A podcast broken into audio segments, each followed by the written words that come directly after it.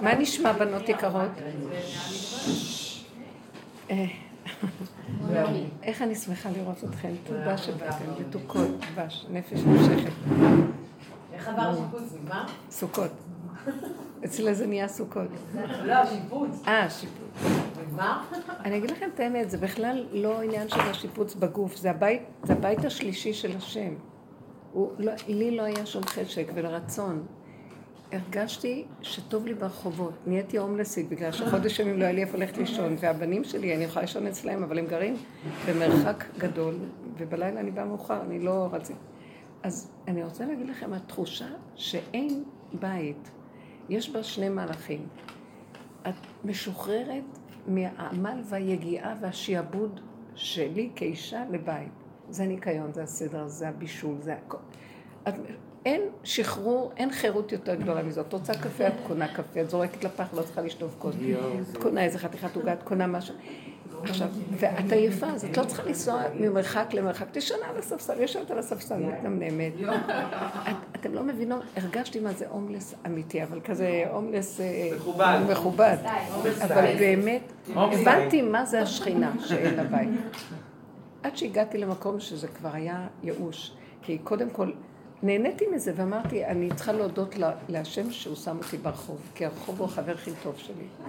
את לא משלמת כלום, את לא צריכה לעבוד כלום.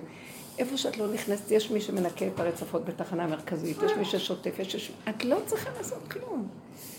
אחר כך הייתי צריכה להיכנס לתוך הבית, לנסות לעזור משהו שם, כי בזמן השיפוץ לא יכולתי. כשהם כאילו סיימו, עכשיו הם סיימו יומיים לפני פסח. גם לא סיימו. אז לא יכולתי להיכנס לבית. ראיתי עכשיו, איך, מאיפה אני אתחיל? אני רק רוצה פשוט לתאר את הנקודה, זה לא סתם סיפור.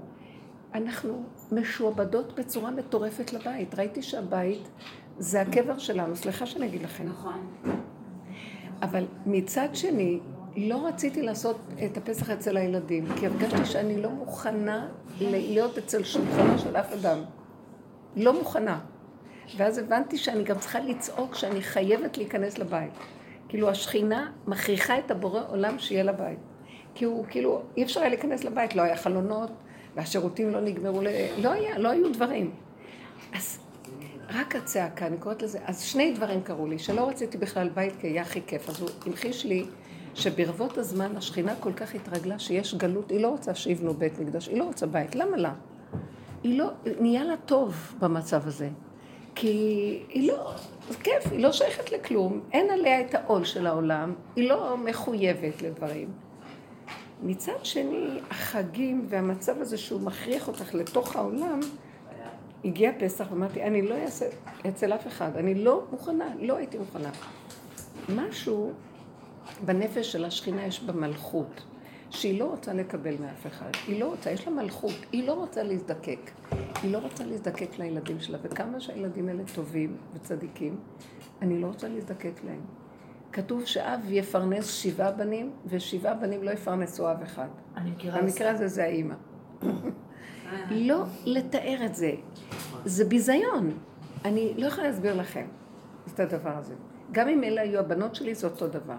כי הן באמת בנות מקסימות. אבל את לא רוצה להזדקק ולקבל.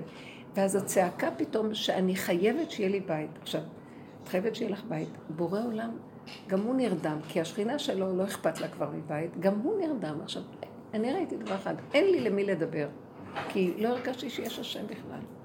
אני נכנסת לבית והענן פולט אותי החוצה, כי אני לא יכולה מאיפה להתחיל. אז ראיתי שאני רק, וזה דבר שאני, איך אני אסביר לכם? שמה שיכולתי זה רק, הוצאתי את הכוח של השיגעון. יש בתוך האדם את כל הכוחות. הייתי חייבת להוציא את הכוח של השיגעון ולצעוק. לצעוק על הערבים שבנו, שכבר יפסיקו וילכו ילכו מהבית, כי הם עשו את זה אתר בנייה. לצעוק על הבנים שלי שהם לקחו במקום הקבלנים, הם היו, אבל הם לשיטתם יש עוד זמן ויש עוד זמן ויש עוד זמן ונשארו יומיים, ואמא אל תדאגי הכל יהיה בסדר. עוד יומיים, רבותיי, חוץ מהשיפוצים המקצועיים שלכם, יש גם בית שאישה צריך להכניס אותו לסדר, ויש בישול ויש מטבח ויש... הצעקה עשתה משהו. עכשיו ראיתי ש... שלא היה, לא, אני, מוכרחה להגיד לכם, לא היה בורא עולם פה. היה שכינה הומלסית שהחליטה שהיא חייבת בית והיא לא תתחנן להשם שיבנה לה בית מקדש. אם היא לא תעשה משהו, לא יהיה לה כלום. זה קשה להסביר, אז קשה להגיד לכם. יש בורא עולם, אבל הוא ישן. הוא ישן. אני, האמת שאני אגיד לכם שהייתה לי חוויה מאוד גדולה, כשהרב אושר היה חי עוד. ואני, אה, כאילו, הייתי באיזה מצב, סיטואציה, התפללתי וזה, ועצבתי את העיניים, ופתאום ראיתי אה, אותו שוכב, כאילו הוא בורא עולם, ארוך, ארוך, ארוך, אריך אנפין, ישן, שמוט, כמו שיכור. ועכשיו, בין הדמות שלו להשם, זה היה משהו שהטשטש לי, זה לא היה בדיוק רבו שם, אבל זה ידעתי שזה משהו שקשור אליו. ו, וכאילו אומרים לי, הנה, זה בורא עולם, ישן. השם בתחתית של התחתית שלי, ב, למטה, לא יודעת איפה זה למטה, במעיים למטה, יושן. יושן, לכי תארי אותו. ואז ראיתי שאין לי אפילו מה לצעוק, השם תעזור, אין. זה להשתגע ולצעוק ולהשתולל על כולם. וזה לא היה, הם לא רגילים לזה שאני אעשה ככה. זה לא הסתרה כאילו? איך? זה לא הסתרה? לא, לא זה אנחנו לא תמיד בהסתרה, אבל. נדמה לנו. שהשם איתנו. אני לא רוצה, להש... ל... אני לא רוצה לה... להכאיב לכם, אני לא רוצה כלום. אני רוצה להגיד לכם שבגלות ציינו לנו, יש את השם, אבל לקראת הסוף, בייחוד אלה שנכנסים לעבודה הזאת, נסגרו להם, נסגרים להם השמיים. אין שמיים, אין כלום. ביום ההוא אסתר אסתיר. זה מין הסתרה שהיא לא בדיוק הסתרה, זה המציאות האמיתית.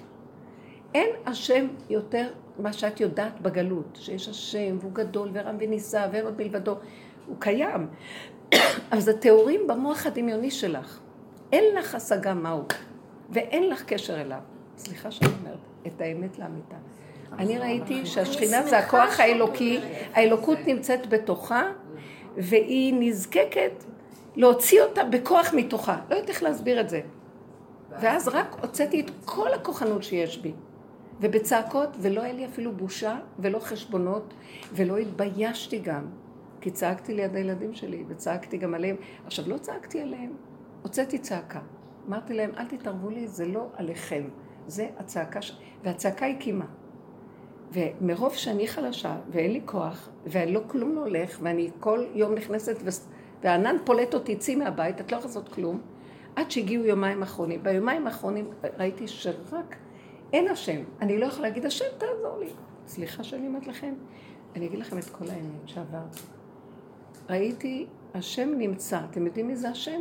הוא ישתולל על עצמו כדי שהוא יעורר את עצמו כי הוא ישן, אז הוא חייב להוציא איזה כוח מעצמו שמשתולל על עצמו כדי שהוא יתעורר. זה דבר שאתם יכולים להבין. וגמרנו עם הוא שם ואני פה. אין הוא ואין אני. הוא נמצא במצוקה שעל ידי הצעקה שלו עם עצמו, כאילו השם מתפלל לעצמו, השם צועק עם עצמו, השם, אני זה הוא. ולא היה לי בכלל לחשוב, אתה לא קיים. זה ככה זה. והצעקה הייתה נוראית. בכל היום רק התהלכתי וצעקתי, והם נבהלו ממני. ולא אכפת לי שנבהלו ממני. לא אכפת לי כלום. בדרך כלל אני אתחשב, לא נעים לי, אני לא רוצה להיראות בהתנבלות. לא נעים לי, כי אני חשובה ביניהם, כאילו מכובדת. לא היה אכפת לי כלום. ואמרתי לכולם, תעוף, תלך, תזוזו, אין, עכשיו אני פה, עשיתם שלכם, לכו מפה. ורק ככה נהיו דברים. איך זה נהיה, אני לא יודעת. הבאתי איזה חמישה ערבים, לא יודעת איפה, שישפשפו, כמו כלבים, שפשפו, שפשפו. לא גמרו לשפשף, הבאתי חברת ניקיון. הכל בשעות. וזה גמר, זה נכנס, זה יוצא, זה בא. אמרתי להם, לזרוק, חמש מכולות, לזרוק, לזרוק, לא היה לי כוח לנקות את הבית. אז לזרוק, לזרוק מיטות, לזרוק מזרונים, לזרוק, לזרוק, לזרוק, לזרוק ספרים. בשיימס, את לא יכולה לזרוק דברי תורה, נכון? נכון. לזרוק לפח, צעקתי. אני אומרת את ההלכה. אני פיקוח נפש, והכל דוחה את זה. אני חייבת להיכנס לבית. אין יותר שום דבר שיקשה עליי ואני אתחשב בו, אין חשבונאות, אין כלום. יש גבוליות, שם השכינה נמצאת והיא מחלקת הוראות והיא צועקת ואין שכל כזה, לא, מותר, אסור, כן, מה, איך שזה מסתדר. זה דברים שאי אפשר, ובהשלמה כזאת בחיים לא היה לי, שלא יהיה לי ייסורי מצפון, שלא יהיה לי מוח שדן ושופט אותי, אין דין, אין משפט, אין כלום. יש פיקוח נפש, יש גבוליות, וככה. אני רוצה להגיד לכם, זה לא קשור לשיפוץ כלום, זה קשור שראיתי שהשכינה זה משהו אחר ממה שהאלוקות של הגלות. בכל הדורות, כי זה גברים שיושבים, ויש להם אורך רוח, ויש להם מוח, ויש להם דעת, ומטיילים בדעת, וזה האישה, השכינה, למטה, מתה, מתה, מתה, מתה, גבוליות, מתה. עכשיו, אדם מת, כל התורה נדחית מפניו. פיקוח נפש דוחה את הכל, כך הייתי. זה לא בא לי מהמחשבה בכלל, מבשרי. והכל היה מושלם. ואמרתי, העז מישהו להתנגד לי פה. אז כולם החוצה. זה אפילו לא הייתי צריכה להגיע לזה, הם, הם זזו לבד, כי הכוח הזה מזיז. וככה נהיו דברים, נהיו, נהיו, נהיו, אני לא יודעת איך, בשלוש שעות האחרונות הזמנתי שש ספות שינה כאלה. אני יכולה לשים לך כתר? אני אומרת לכם את כל האמת, כלום, ואז ראיתי כלום. חמץ לא היה אכפת לי בכלל, גם הבית לגמרי אין בו כלום. קודם כל זרקתי 80 אחוז מהבית. הילדים אומרים, אמא את זורקת שיימס למשל, השיימס זה הגניזה, שמות, זה נקרא שיימס, שמות אנחנו קוראים לזה. אז אה, אני אמרתי להם, רבותיי, אתם לא מבינים, אתם כסילים לחלוטין. אתם יושבים לכם במגדל אה, הגבוה שלכם, העולם גואה מרוב דברי תורה, כותבים וכותבים וכותבים והכל זרוק ברחוב, זה כבר לעוס. תדעו לכם, תשאלו את הרבנים, אני עושה דבר נכון. כבר הרבנים צועקים, אל תביאו לקבירה את השמש, לגניזה, כי אין איפה לגנוז יותר. כלאו מלגנוז. אמרתי לכם, תזרקו בפחים. זה כבר לא נקרא דברי תורה, זה כבר לא נקרא. הכל עם שמות, הכל, כל אחד כותב, כולם אומרים. זה כבר עבר, זה עבר את הגבול, זה נגמר, הדעת תורה והשכל של התורה של פעם, היא נגמרת, כי כבר עבר הגבול על גדותיו. הדמיון התרחב וכבר זה עבר את הגבול של הגדר. אז עכשיו נשאר, או שהבני אדם ימשיכו לפחד ולהשתגע עם המוח, או שיהיה פיקוח נפש, קודם כל אני. קודם כל הבן אדם יחיה, וזה השכינה. וזה התקומה של השכינה, היא קודם כל חייבת לחיות. עכשיו, זה לא הפקרות, כי זה גבוליות משוגעת, זה גבוליות שאת לא יכולה, ל... את לא יכולה לבקר אותה ולשפוט אותה, כי היא אמיתית לחלוטין ואין לך אפשרות אחרת. זה היה פשוט מדהים. זה, בתוך יום וחצי הקמתי את כל הבית, ויצא משם בישולים, היו בבית המון אנשים, כמעט עשרים אנשים. בישולים, ארחתי ודאי. אני אמרתי, אני מש... ואז אמרתי, את לא, אז אין לך הכנעה? לכי להתארח. תהיי בהכנעה. אמרתי, אין לי הכנעה, מלכות רוצה בבית שלה, זה מה שרוצה, זה מה שיהיה, זה ככה. אני, אין אלוקים, אני. אתם לא מבינים שזה לא אני אפילו האני? זה משהו אמיתי שהסכים לכל הפגם שלו, שהוא, שהוא לא מוכן לקבל מאף אחד, ושהוא רוצה שכולם יבואו עד אליו, ושהוא חייב שיהיה מה שהוא רוצה, ואין עוררין על הטבע שלו. הטבע שלו זה המלכות שלו. אבל המוח הזה, הדפוק של עץ הדת, הוא כל הזמן דן אותו, שופט אותו. מה, אתה לא יכול להתאפק? אין לך הכנעה. ועבדנו על הכל. כמה דיברנו על הכנעה? כמה דיברנו על זה? כמה דיברנו על התוואים ועל העבודה של התוואים? הגעתי למקום שכל התוואים קפצו לי, אבל בגדר מאוד מאוד מוגבל, שאי אפשר שלא יקפצו. והייתה להם כאילו הצדקה מוחלטת, חותמת הבד"ץ, שזה בסדר גמור שזה ככה. ואז ראיתי מה זה שכינה. איך שזה ככה, עם הטבע שלך, עם הכל. אבל זה נהיה קטן ומוגבל, בלי ההפקרות של עץ הדת, וזה הכל בסדר. אי אפשר לדון את זה, אי אפשר לשפוט. פה ראיתי מה שרבי שמעון בר יוחאי אמר, אני יכול לפתור את כל העולם מהדין. כי הוא כמו תינוק קטן, הבן אדם, הוא לא יכול אחרת. תהרוג אותו, הוא לא יכול אחרת. אז איזה מין תוואים יש לך? את, אין לך הכרת הטוב לבנים שהם עזרו לך ואת צועקת עליהם? אה, זה לא קשור אליהם, אני לא צועקת עליהם, אני צועקת כדי ליצור מציאות, כי רק הצעקה מביאה את המציאות. הצעקה לא הייתה עליהם, זו הייתה צעקה, צעקה, צעקה, כדי לפתוח לי. והכל זרם, זרם, זרם, זרם, זרם. זה לא יאומן, אפילו וילונות, הוא הגיע לעשות, לא היה לי חלון, הם פתחו חלון גדול. לא היה לי חלון. בא לעשות את החלון. ובא הבן אדם בערב, אחרי שהוא גמר את החלון, בא למדוד וילון. תקשיבו, זה שפוי? זה כמו איזה באורח פלאי, ישבנו ליל הסדר, זה היה באמת, אה, נשארו עוד הרבה דברים, זה שני שליש מסודר ושליש לא מסודר, אבל לפחות את רואה, היית בבית שלך ואנשים היו שם, והיה ליל הסדר, והכניסה לליל הסדר היה ממש כמו יציאת מצרים, בבהילות יצאנו ממצרים, ככה. כולם, הדלקתי נורות, הם הדליקו איתי כדי שנספיק, כי לא הספקתי להתקלח, חמישה ימים לא התקלחתי, כי לא היו מים חמים בבית. אז לא התקלחתי, אז גם לערב פסח לא התקלחתי, ולא אכפת לי כלום. עיקר המלכות יוצאת ביד רמה, בני ישראל יוצאים ביד רמה. בשעה אחת התחלנו את הסדר. עד שעה שש בבוקר. לא, הכל, הכל היה, אבל הכל היה, זה היה חג מדהים. לא יאומן כי יסופר מה שיש שם. שכינה שרתה. ואז אני ראיתי מה זה בסוף. כל עבודה שעשינו זה לשלם את המס, להסתכל על התוואים ולהגדיר אותם ולאפק ולכל ולמות וליפול והכל. המצה זה הצמצום, זה עבודת הצמצום, אבל החמץ הוא הכי נכון. החמץ אחרי הצמצום הוא נכון.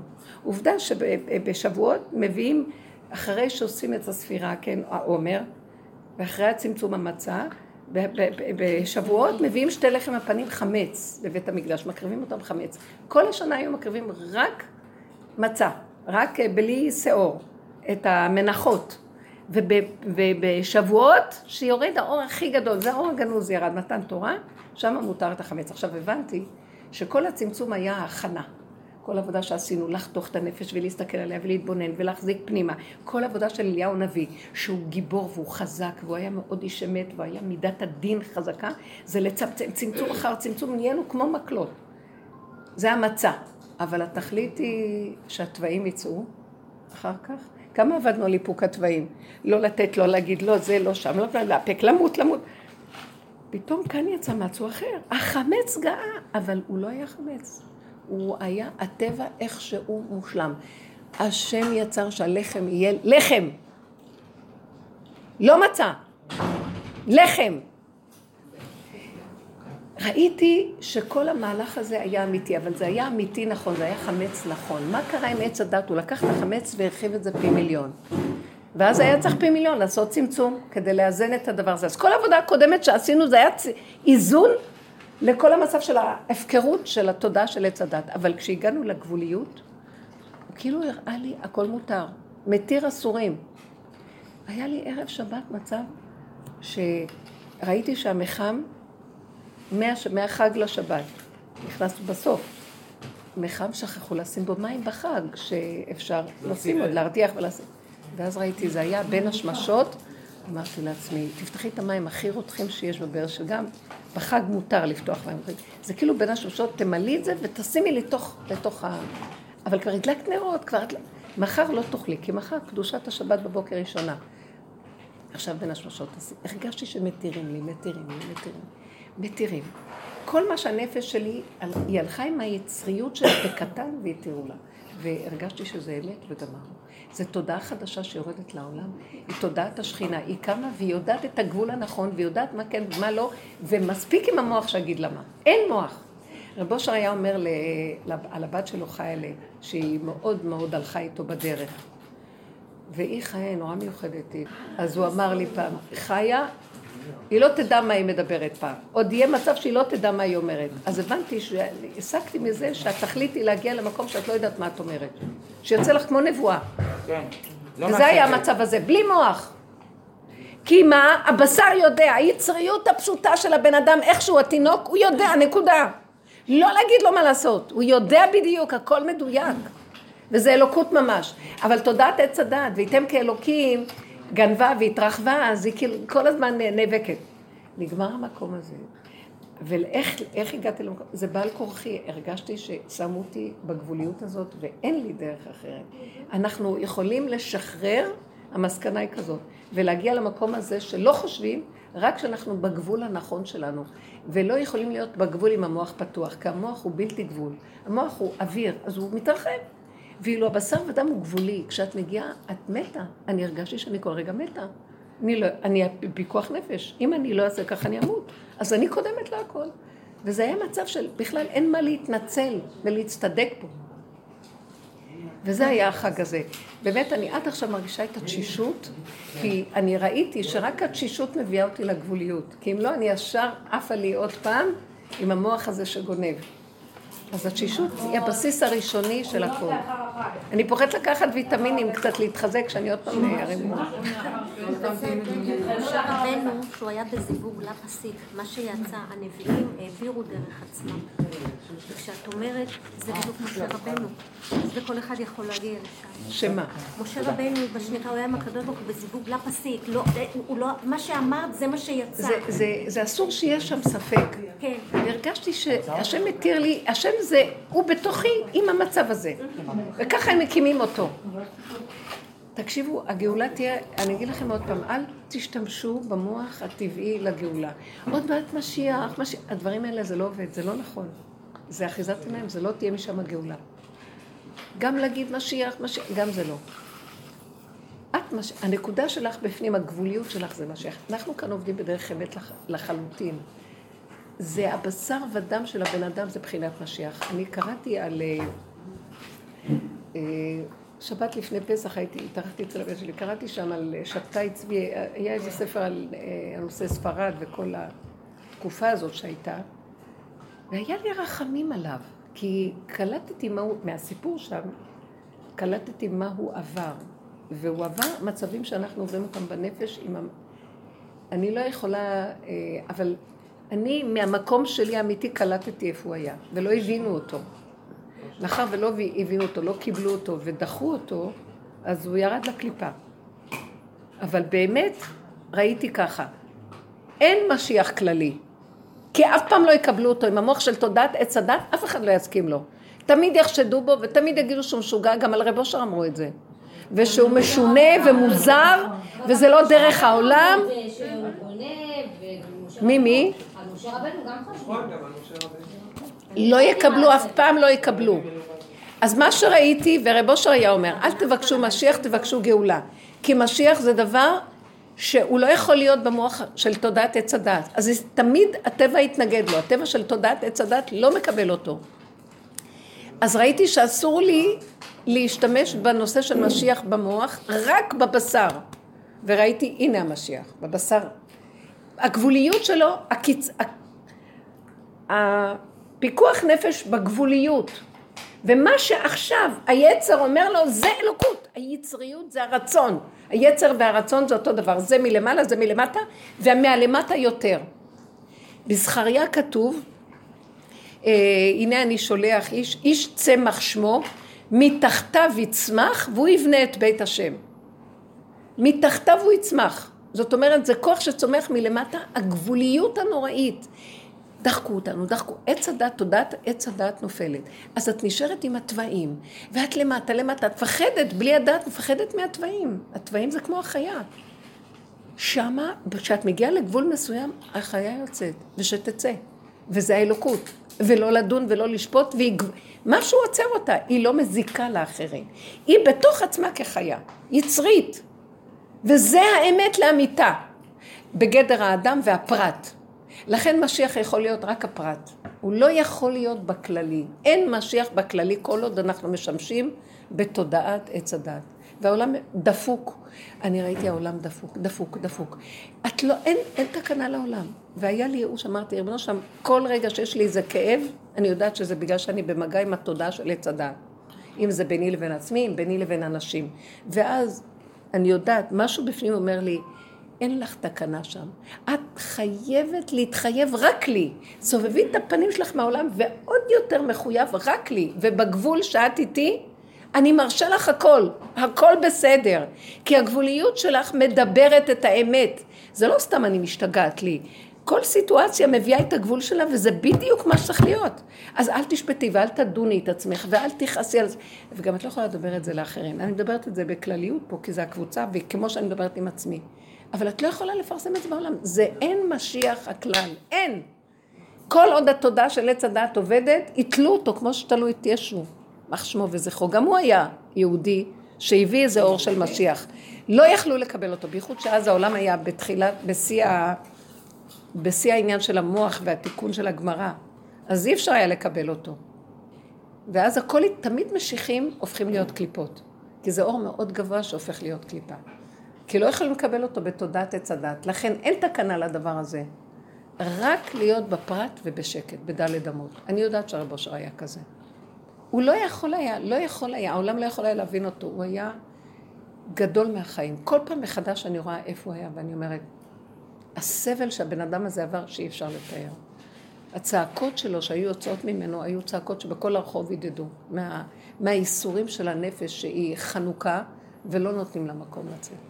לא קיבלו אותו, הוא יכול להיות משיח. אז אני אומרת שזה נשאר, אנחנו כנשים יכולות להביא את האור של משיח רק בדלת אמות בינינו לבין עצמנו. לדעתי, בנות, תתחילו להבין, אני, זה לא לדעתי, זה ברור לי. אל תנסו לשכנע אף אחד בדרך. אם הדבר נשמע, תדברו, לא נשמע, שלום. אפילו שכל העולם כאילו מדברים, הכל נגנב על המקום, כל אחד רוצה קצת כבוד על הדיבור, כל אחד רוצה הכרה, כל אחד רוצה משהו, אין דבר שאין בו. זה מאוד מאוד קשה שזה יישאר נקי במקום של הגבוליות ואיך שזה ככה. את לא מחפשת שכר, לא כלום, כי איך שזה ככה וזהו. והרווחה הגדולה שיש לך זה שאין לך כאבים וטוב לך ברגע הזה, וזהו. אז, אז לא יכירו בך, לא הילדים, לא הבעל, לא כלום. מי הם בכלל? סיפרה לי מישהי, ש... אישה חרדית, שהיא לקחה עישון כזה. והיא אומרת שהיא חוותה חוויה מדהימה, היא אומרת שהיא חוותה את החוויה שהיא אחדות עם השם. ובעלה והילדים בכלל לא קשורים אליה. היא ראתה שזה משהו בכלל, רק לצורך העולם הזה נתנו לה. זה הסוחר שלה. יאללה, אין יא, תגיד לחברים.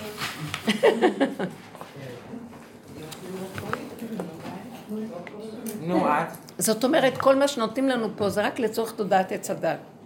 אבל באמת, באמת, אין לנו שייכות אליהם ולא אחיזה. ואת זה אנחנו יודעים בדת של עץ הדת. מאוד קשה לנו בדת של עץ הדת לעבוד על עצמנו וגם לשחרר אחיזה. וכל פעם חוזרים על זה ועוד פעם ועוד פעם ועוד פעם. פה היה לי ברור, הוא אמר לי, יש לך כאבים, יש לך כאבים מהם, יש לך כאבים מזה, מזה. הכאבים האלה זה כי את עוד רוצה להיות שייכת לתודעה איתם. כן, היא אימא, אני רוצה להיות מחוברת איתם. הוא אמר לי, לעולם לא תוכלי להיות מחוברת איתם, אם את נכנסת בתודעת האמת. כי תודעת עץ הדת לא מתחברת לאמת הזאת. ולכן רק אני יכול לעטוף אותך. אז את איתי וזהו. ותשלימי ותקבלי והכל. ופתאום זה נהיה לי מאוד חזק המצב הזה. עכשיו, זה, מה זה עזר לי? הצעקות האלה שצעקתי על כולם, כי הייתי מאוד מחוברת לנקודת האמת. מה זה עזר לי? אתם יודעים מה שזה עזר לי? אני רוצה להגיד לכם. זה גם יעזור לכם. מה שאני עוברת, אתם תקבלו מזה ישועה. אני אגיד לכם. זה עזר לי, לא יהיה אכפת לי לרצות אותו יותר. אתם יודעים, אנחנו מוכ... נמכרנו לריצוי. לריצוי שלא נעים לנו מזה, ואנחנו רוצים לחבר את זה, וחשבונאות. צעקתי לכל עבר, ולא היה אכפת לי. אתם יודעים, זה שחרור מהריצוי, הריצוי החולי הכי גדול של תודעת עץ הדת. כל הזמן אני מרצה כי אני רוצה איזה משהו. לא, אני רוצה לחבר, אני אימא, אני זה, אני...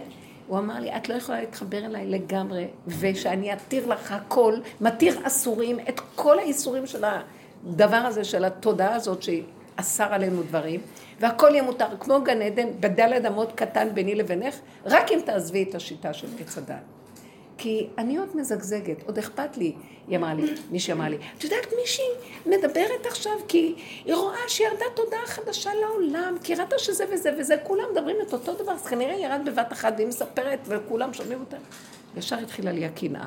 אנחנו מתים, נגזרים לחתיכות, והיא חטפה איזה הכרה שיש כן. תודעה שיורדת לעולם. ולא יכולתי לעמוד, נהייתי כל כך רגישה וגבולית באמת הפשוטה של התינוקיות הזאת, הגבוליות, שלא יכולתי לסבול טיפת כאב של קנאה שהיה לי פתאום. למה היא צריכה להגיד? אני צריכה להיות המפורסמת. הוא לא נותן לי. ואז אחרי רגע הוא אמר לי ככה, הכל אומר לי בפנים. את רק צריכה להפנים את הפנים שלך אליי, וזהו. תפני את הפנים. אם לא, את תמותי מהכאבים של העולם. תצאי משם וזהו, זה מעוות לך. כולם יעשו מה שהם יעשו כי הם רוצים לקבל משהו. לך אני לא אתן, ואת סתם כאובה, כי את רוצה להשתלב בעולם, ואת עוד אומרת, זה כדי להביא את האור של השם, כדי שידעו את הדרך, כדי שזה... תפסיקי, הכל, את רוצה לעצמך משהו. אז את נגנבת, אני לא אתן לך, תהיי רק קשורה אליי וזהו. תוותרי על הכבוד, תוותרי, שכולם יגידו, שיעשו מה ש... זה כל כך ניחם אותי, שכאילו, זה ניחם אותי שהם דפוקים ואני לא. כי אני קשורה איתו בפנים, את מבינה? זה לפחות אומר לי. לא, כי אין לזה סוף. אנחנו רוצים להת... אנחנו אימהות מתפשרות, אנשים מתפשרות עם החיים. כאילו בתוך עמי אנוכי יושבת. אבל ההתפשרות הזאת עושה לי כאבים. אני תלויה, אני עוד פעם רוצה לרצות אותם, אז אני רוצה שהם ידעו את הדרך, אני רוצה שהם לא יקשיבו, אני רוצה שבעלי יבין מי אני, אני רוצה... לא, אל תרצי כלום. לעולם לא יבינו ויהיה לך כאבים אם תרצי. אז אין, תוותרי ותחי עם עצמך בשמחה, איך שאת כמו ילד קטן, ומספיק. ובגדר הזה תתפקדי. בלי לרצות לקבל שום תמורה מהעולם. היציאת מצרים שלי השנה הייתה מוחלטות יותר גדולה של לבוא אליו. כי הפשרנות מזגזגת אותי, ונותנת לי, עד מתי תפסחו על שתי הסיפים? אם השם הוא אלוקים, לכו אחריו. ואם הבעל הוא האלוהים, לכו אחריו. זה בדיוק מה שהיה לי. אה? מה היה? לא, לקחתי את הבית לאלוקים. לא, זאת אומרת, אנחנו באיזשהו מקום האמיתיות הפשוטה היא לא להתחלפן, לא לרצות, לא כלום, להיות פשוטים, את לא מזיקה לאף אחד, את גם לא רוצה מאף אחד כלום, את גם לא תוציאו איזה מאמץ לחנכן ולרצות, ואפילו לא כאילו. גם זה כבר עבר. אמת פשוטה, כי אין לך יכולת יותר להכיל שום תוספת של העולם הזה. כי כל השנים אנחנו משחקות אותה איכשהו. מהדרך הזאת, את רואה שזו תודעה אחרת שהדרך לא, העולם לא מקבל. אז את משחקת אותה ואת משקרת, זה דו-פרצופיות כזאת. בפנים את ככה, בחוץ זה משהו אחר. וכאילו, אמרתי לו, אני, אני מתה, אני לא יכולה להכיל יותר. איך? כי אנחנו חיים עדיין פה. וגם לא. עכשיו תקשיבי רגע, את מחליטה שאת חיה פה, את לא חיה פה יותר. ברגע שאת מחליטה, את חיה רק עם השם ככה שמספק לך שכולם יזוזו והם יכירו בך יותר. הם אז ייתנו לך את הנכבדות הנכונה. כל פעם שתחשבי, תעשי ככה ככה ותבואי לקראתם, אז הם יאהבו אותך כי את באה לקראתם ומשתלבת איתם, דווקא יזלזלו בך, וכלום לא ייתנו לך. וכשאת תעמדי נכון עם האמת שלך וחזק, את לא נגד אף אחד, אבל את לא מוכנה לוותר על נקודת האמת שלך, ואין לך כוח לסבול כלום. שמה יחול המפנה בחוץ. כשצעקת על הילדים שלך, את כעסת? היה לך כעס בפנים? לא כעסתי עליהם כמו שהתסכול, תפסיקו לבלבל לי את המוח, אתם לא רואים מה שאני רואה. שילמת מחיר על הצעקות האלה? לא. הם שילמו. לא? המחיר היה ש... ייסורי מצפון, לא, לא, מחיר של הרגשה. שיגעון, לשיגעון יש מחיר. לא, זה לא נקרא שיגעון, כי זה לא שיגעון, זה שיגעון של אמת. זה לא שיגעון של העולם, זה שיגעון של אמת. מאחוריו עומדת אמת, ואת חייבת להשתמש בשיגעון לרגע. מחיר שייך לעץ הדעת. השיגעון שאת מדברת מהעולם זה של עץ הדת. שהבן אדם הוא משתגע ואין לו לאיזה מטרה הוא משתגע. אני השתגעתי לצורך מטרה. היה שם השם. זה השם משתגע דרכי. מותר לו להשתגע. זה מותר היה לו. והם העריכו את זה. אני ראיתי שהם כיבדו אותי יותר. פתאום ראיתי שהתפרק לי הריצוי. לא רוצה לרצות אתכם. כל אחד יעשה מה שרוצה שיעופו מכאן. ואז ראיתי שהם מכבדים. והם יותר נרתמו לעזור לי. לא האמת, לא, כי היה בזה אמת פשוטה. אנחנו, אני באה להגיד עכשיו, אנחנו הרבה חשבונאות, יש לנו. מי זה? מי בייחוד אנחנו כנשים, כי אנחנו מפחדות. יש לנו ילדים, ויש לנו זה, ואנחנו חייבים, ואת קוראת לזה, אנחנו בעולם. את לא מבינה שאת יוצרת את העולם שלך. העולם נוצר כתוצאה מאיך שאת מסדרת אותו. אני ראיתי את זה, אומר לי, תתחברי רק אליי וזה העולם החדש שלך. והעולם הזה ישפיע מסביב. צדיק כזה, צדיק כזה זה אחד שעובד ככה. הוא משפיע על כל העולם, כל העולם ניזון ממנו. אפילו לא יודעים מי הוא, לא חשוב. הוא המשפיע הראשי בעולם. ולא הפוך, שאני אתחנפן ואקבל מהם משהו. השקר הזה כבר לא עובד. אני הרבה מקרבת אותם, אוהבת אותם, עושה להם, לפנים משורת הדין. עכשיו, זה לא סותר שאני גם יכולה לעשות הרבה דברים. למשל, עם הבן. יש לי, יש לי, אני צריכה לעזור להם. והרבה פעמים לא מגיע להם מצד זה שאני רואה אותם שהם הם תקועים. הם לא... זה לא, הם רוצים לעצמם לקבל. אין להם איתי אחדות באמת עם הדרך. ואז אני אומרת לעצמי, זה לא קשור לכלום. את עושה את הפעולה כי את עם עצמך עושה את הפעולה. זה לא קשור אליהם כלום. ההפך, זה מביא אותך לדיוק יותר גדול, לחסד אמיתי של לשמה ממש. יש שם כוח שמרים את זה, ובלי חשבונאות ובלי ריצוי ובלי כלום. נותנת כי זה גם לא שלי, גם האחיזה במהלך הכספי או החומרי נופל, זה אמיתי יותר. האלוקות רוצה להתגלות, תנו לה מקום. מה שאני מתכוונת זה שברגע שאני בעצם מתחברת יותר, לעצמי, מתחברת יותר לקדוש ברוך הוא, פחות תלויה במציאות, פחות אה, אה, מצפה מאנשים, ממש, ממש. אז אני נשארת אה, עם עצמי בסוג של בדידות מסוימת. עכשיו, אני רואה שהשם עושה לי את זה גם בכוונה. זאת אומרת, בכוונה משאיר אותי במקום הזה של אה, להיות עם עצמי ולהיות שמחה עם עצמי. בדיוק, את לא לבד. גם קודם את לבד, רק נדמה לך במוח שהם אוהבים כן. אותך ועשית בשבילהם. הדמיון שלך שעשית בשבילהם מזין אותך. לא באמת שהם באמת אכפת להם ממך. את לא מבינה איך אנחנו חיים בדמיון פה. נכון. הפעולות שאנחנו עושים לשני, מול- הולכים לישון עם הרגשה נהדרת. מה אכפת להם? הם לוקחים והולכים ולא אכפת להם ממך, כי ככה זה העולם. כן, אבל המחשבות האלה עליהם, אני יודעת, אני חיה את זה.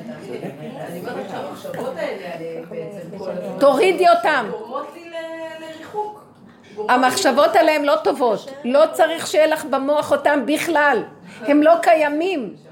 זה משהו חדש מוחלט. בנות, אני אומרת לכם, יורד אור חדש, לא מטר, אני כבר את ירד, רק צריך לפתוח את הפריז.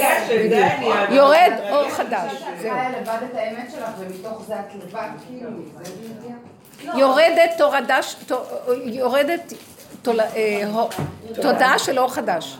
האור החדש אומר, עד הסוף אמת. עם עצמך, את לא צריכה ללכת לצעוק בחוץ, גם אין לך אינטרס לצעוק כי כולם דפוקים. אני אגיד לך את האמת, אני רואה שכולם בתרדמת שקועים, כולם מדברים כאילו משיח, משיח, איזה שינה, איזה תרדמת, אין עם מי לדבר. אין עם מי לדבר. התכנסתי בדלת אמות וראיתי שאין לי עם מי לדבר. אין לי עם מי לדבר. אני אומרת את זה משיא הכאב שיש לי. מה זה חכמים, מה זה יודעים, מה זה נבונים, מה זה קולטים את נקודת האמת, אבל הם מפחדים ממנה, ומתכסים עוד פעם בכל החשבונאות של תודעת עץ הדת. ומתרחקים עוד פעם לתוך העולם של הטבע, החרדים, כל הסגנון שלו. ואז אני נשארת בודדה, ואז אמרתי, ככה זה פה, לא יקבלו, נקודה. רק אתה שם יכול להיכנס. תתקשרי אליי. מה, אני אקשר. מה אכפת לי מכולם? פתאום ראיתי, תהיי חזקה, לא לרצות. מי הם כולם? את פי מיליון. ואני כל הזמן מרצה וזה... את לא תתחנפי. האמת יורדת עכשיו ותהיי חזקה איתה. והשם לא ינתק אותך מהם בכלל, הפוך, הם ירוצו אחרייך. אני מבטיחה לכם. הבעלים והילדים ירוצו אחריכם. אבל אתן צריכות להיות מוחלטות וחזקות מנקודת האמת. איך הבעל הגיב לצרחות? בעלי... יש משהו בבעלי שהוא הוא יותר אמת ממני בסך הכל. או שהגברים יש להם משהו שהם לא מתרגשים, כי הם באמת כאלה גבוליים. אז הוא הבין את הגבוליות שלי. הם יותר, הוא לא ראה בזה הם. יותר מרצים, אה? הוא לא ראה בזה לא משהו לא. בסדר. גם יש לו משהו שכל הזמן בורח, כי הוא לא יכול להכיל, אז הוא שמע וברח. שמע וברח. זה אפילו לא היה אף אחד מסביב. זאת אומרת, היו, אבל לא היה לי במוח, "אה, מה את עושה? מה את עושה? אני עושה. לא אני. עושה כי ככה וזהו, אין אף אחד. נפלה קליפת הריצוי, זה היה גאולה. אבל זו הייתה יציאת מצרים חזקה. כיף. חזקה, חזקה, חזקה.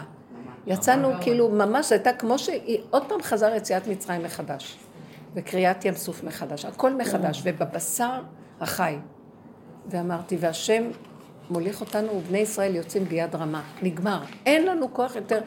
בשבילי זה היה מאוד חשוב, כי אני מזגזגת בין האמת לשקר. כלומר, בפנים אני באמת בשיעורים. כשאני באה אליהם אני צריכה להתהלך כנגד רוחו של זה, וכנגד זה, וכנגד זה, וכולנו באותו מצב. ולאחרונה הוא כאילו אומר לי, תתכנסי פנימה, תרימי את הנקודה. אין עולם, מספיק לרצות. תישארי, אז אני אשאר בודדה, אף אחד לא יאהב אותי, אני אהיה מנותקת. לא נכון, אני אחבר אותך. הפוך, הם ירוצו עד אלייך, רק ככה הם יקבלו ממך. כל עוד את רצה בשבילם ומחשבנת איך שהם לפי הכליל שלהם, הם לא יבואו אלייך. כשאת הולכת קודם כל לפי הכלי שלי, מי שלא רוצה שיעוף לי מהעיניים. זה מין אה, קרימינליות כזאת שהיא גבולית והיא עובדת. לא, רבנית, אני חייבת להגיד משהו. כן. כי את מדברת מהמשך כאילו את היית איתי כל אחד. כולם אמרו את זה, כולנו חוות את זה. אותו דבר. מה, זה אומר, קודם כל כל אחד סבלתי. לא סבלתי. לא, החג עצמו, החול תביאו המועד. לה קצת יין, יש לך? הייתי במין, אה, בעבודה. לי? אה, מה, אני מאוד ארדם? ראיתי את המראות שלי, כמה. אני, אה, כמה אני אצל, כמה לא באמת אני. כן. זה היה ממש תודה. מגדלת מאוד גדולה, וזה גם התבטא פיזית. פיזית הייתי, לא לא הרגשתי טוב. חיי אריכות. בסוף, אה, לקראת, אה, כלומר ערב חג שני, אה, כרגיל הייתי לבד בבית עם הילדים, כי הסף תמיד מגיע ממש בדקה ה-90, בעלי היקר. קילחתי את הילדים, היה איזה משהו שהילד ניגן לי, ואני אומרת לו, תירגע, כאילו, תירגע, תירגע. ואז הרגשתי שאני מקבלת את השיגעון. אבל משהו שאני באמת לא יכול, זה באמת, לא שפטתי את עצמי בכלל, כי הבנתי שזה לא אני. ממש, קרה משהו פה. פשוט צעקתי, אני אה, משתגעת. צעקתי, אני משתגעת. פשוט הבנתי שהאני שלי פה משתגע. משהו פה מטורף. וברגע הזה הרגשתי בהירות שאני לא יודעת להסביר. פשוט הקלה. הבנתי מה אני רוצה, והבנתי שאני לא מתכוונת לוותר יותר. יפה. זהו, אמרתי לעצמי. אני להגיד קודם כל זה השכינה, זה קיום לא השכינה. עובד יותר, לא בימי שישי ולא בערב חג. אם הוא לא מוכן, אז אנחנו מפרקים פה משהו. אני מפרקת אותו ממני. אני לא יכולה... כן, לא, כן, זה כאילו, גבוליות זה- שכולם מפחדים ממנה, כי היא אמת ואין אפשרות אחרת, אין בחירה פה. ואני אומרת לעצמי, אני לא מוכנה יותר להיות עבד כן, של כן. הדמיונות שלו, שהוא צריך כן. לעבוד יותר קשה, ואני אני צריכה לעבוד יותר קשה, וכולנו עובדים כל כך קשה, ובסופו של דבר, לא אין מזה כלום. את יודעת, יש אנשים שעובדים קשה באמת, אבל מביאים משהו הביתה. פה אין כלום, את כאילו, את רק באוויר והכל נבלע. אז משהו והגיע לגבול כזה, שאני במשך כל החג והשבת, קודם כל אמרתי לו כלום, כי אמרתי, אם זה אמיתי, זה יחכה לאחרי החג. לא מתכוונת להכניס אותנו לאיזושהי סערה עכשיו לפני. אה, הרגשתי שאני בקומה, שאני פה ולא פה. כל אחד, כל, כל השבת, כאילו אני פה ולא פה. מכאן יש בי משהו מאוד ברור, בהיר, שקט. שלא יוצא עוד החוצה. אין לו סיבה עוד לצאת. כן, לא, ואמרתי, תחכי, אם- כשיגיע הרגע תגידי לו את זה. כלומר, תקבעי, אני גם לא שואלת, ולא אכפת לי גם מה המחיר. זה לא משנה לי שיסתגר החנות, שיקפצו הספקים, שיבוא, גם התחלתי לדמיין בדמיונות שלי, כאילו שבאים עכשיו, מי ישמע מפוצצים את החנות אנשים, ואני אומרת לו, ימות העולם, אתה לא עובד, לא מעניין אותי, גם תרוויח מיליון שקל היום. לא על הסבל שלי ולא על הגב שלי. זה היה לי מאוד מאוד ברור. אני לא יודעת להסביר את זה אמרת את זה כן, אני כל כן. כך- אני כל כך כזאת. הגבוליות, זה הגבוליות. כאילו, כל הזמן לא רוצה... אה, מתחשבת. לסבול ולהכעיס. זה החשבונאות. אני רוצה להגדיר מה את אומרת, זה חשבונאות. כשאת הרגשת ככה, זה הגבוליות. בגבוליות השכינה נמצאת. כי זה גבול וזהו, שם נמצאת האלוקות. הגבול האמיתי יוצא משם ישועה. מי קובע את הגבול? אני. רק רגע, זה לבד, רגע. יש לך שאלה. אני אגיד לך, אין לך ברירה. זה חוק גבולי, זה חוק גבולך. הגבול שלך, יש לו חוק. את מסודרת בחוק, כל אחד והגבול שלו הוא שונה, כמו פרח, כמו חיה, צמח כזה או אחר. יש לו גבול אחר, כל אחד גבול אחר. על הגבול שלו, זה לחם חוקו. והוא הקובע, זה לא דבר שאת קובעת אותו. את באת לעולם עם הגבול הזה. תודעת עץ הדת גנבה אותנו מהגבול והיא לא נותנת לנו לנגוע בגבול. והיא נותנת לנו, היא מבוהלת שניגע בגבול. אתם לא, היא מרחפת אותנו בריחופים לסוף העולמות, רק שלא ניגע בגבול, כי הישועה שלנו בגבול. להודות בגבוליות ולהיכנע, ושיצא מה שיצא, זה האלוקות. הנה עכשיו היא מתארת. אבל זה יודע איש בנפשו. כל אחד יודע בנפשו. אני פעם שאלתי את רב אושר, שאלתי אותו, איך אני אדע, איך אני אדע, הוא אמר לי משהו, אני לא זוכרת מה, הוא אמר לי, אז אמרתי לו, אז איך אני אדע מתי? אז הוא אמר לי, את תדעי. הגבול יודע. אחרי כל הנפילה שההבלים של עץ הדת, הגבול יודע. אז מה היה? עם בעלי שיחה כאילו, בדרך כלל לא ככה וזה. באותו ערב, באותו, באותו ערב חג כבר התקשרתי לבייביסיטר, שאני אציע אף פעם לי בייביסיטריות, תמיד אני מסתבכת עם זה. התקשרתי ארבעה ימים לפני. אמרתי לה, תשרייני אותו ראשון בערב בבקשה. אני הרגשתי שזה פיקוח נפש, כמו שאני צריכה לקבוע תור עכשיו דחוף לטיפול רפואי חס ושלום משהו, ככה הרגשתי שזה, אני לא יכולה לחכות. ו... ו...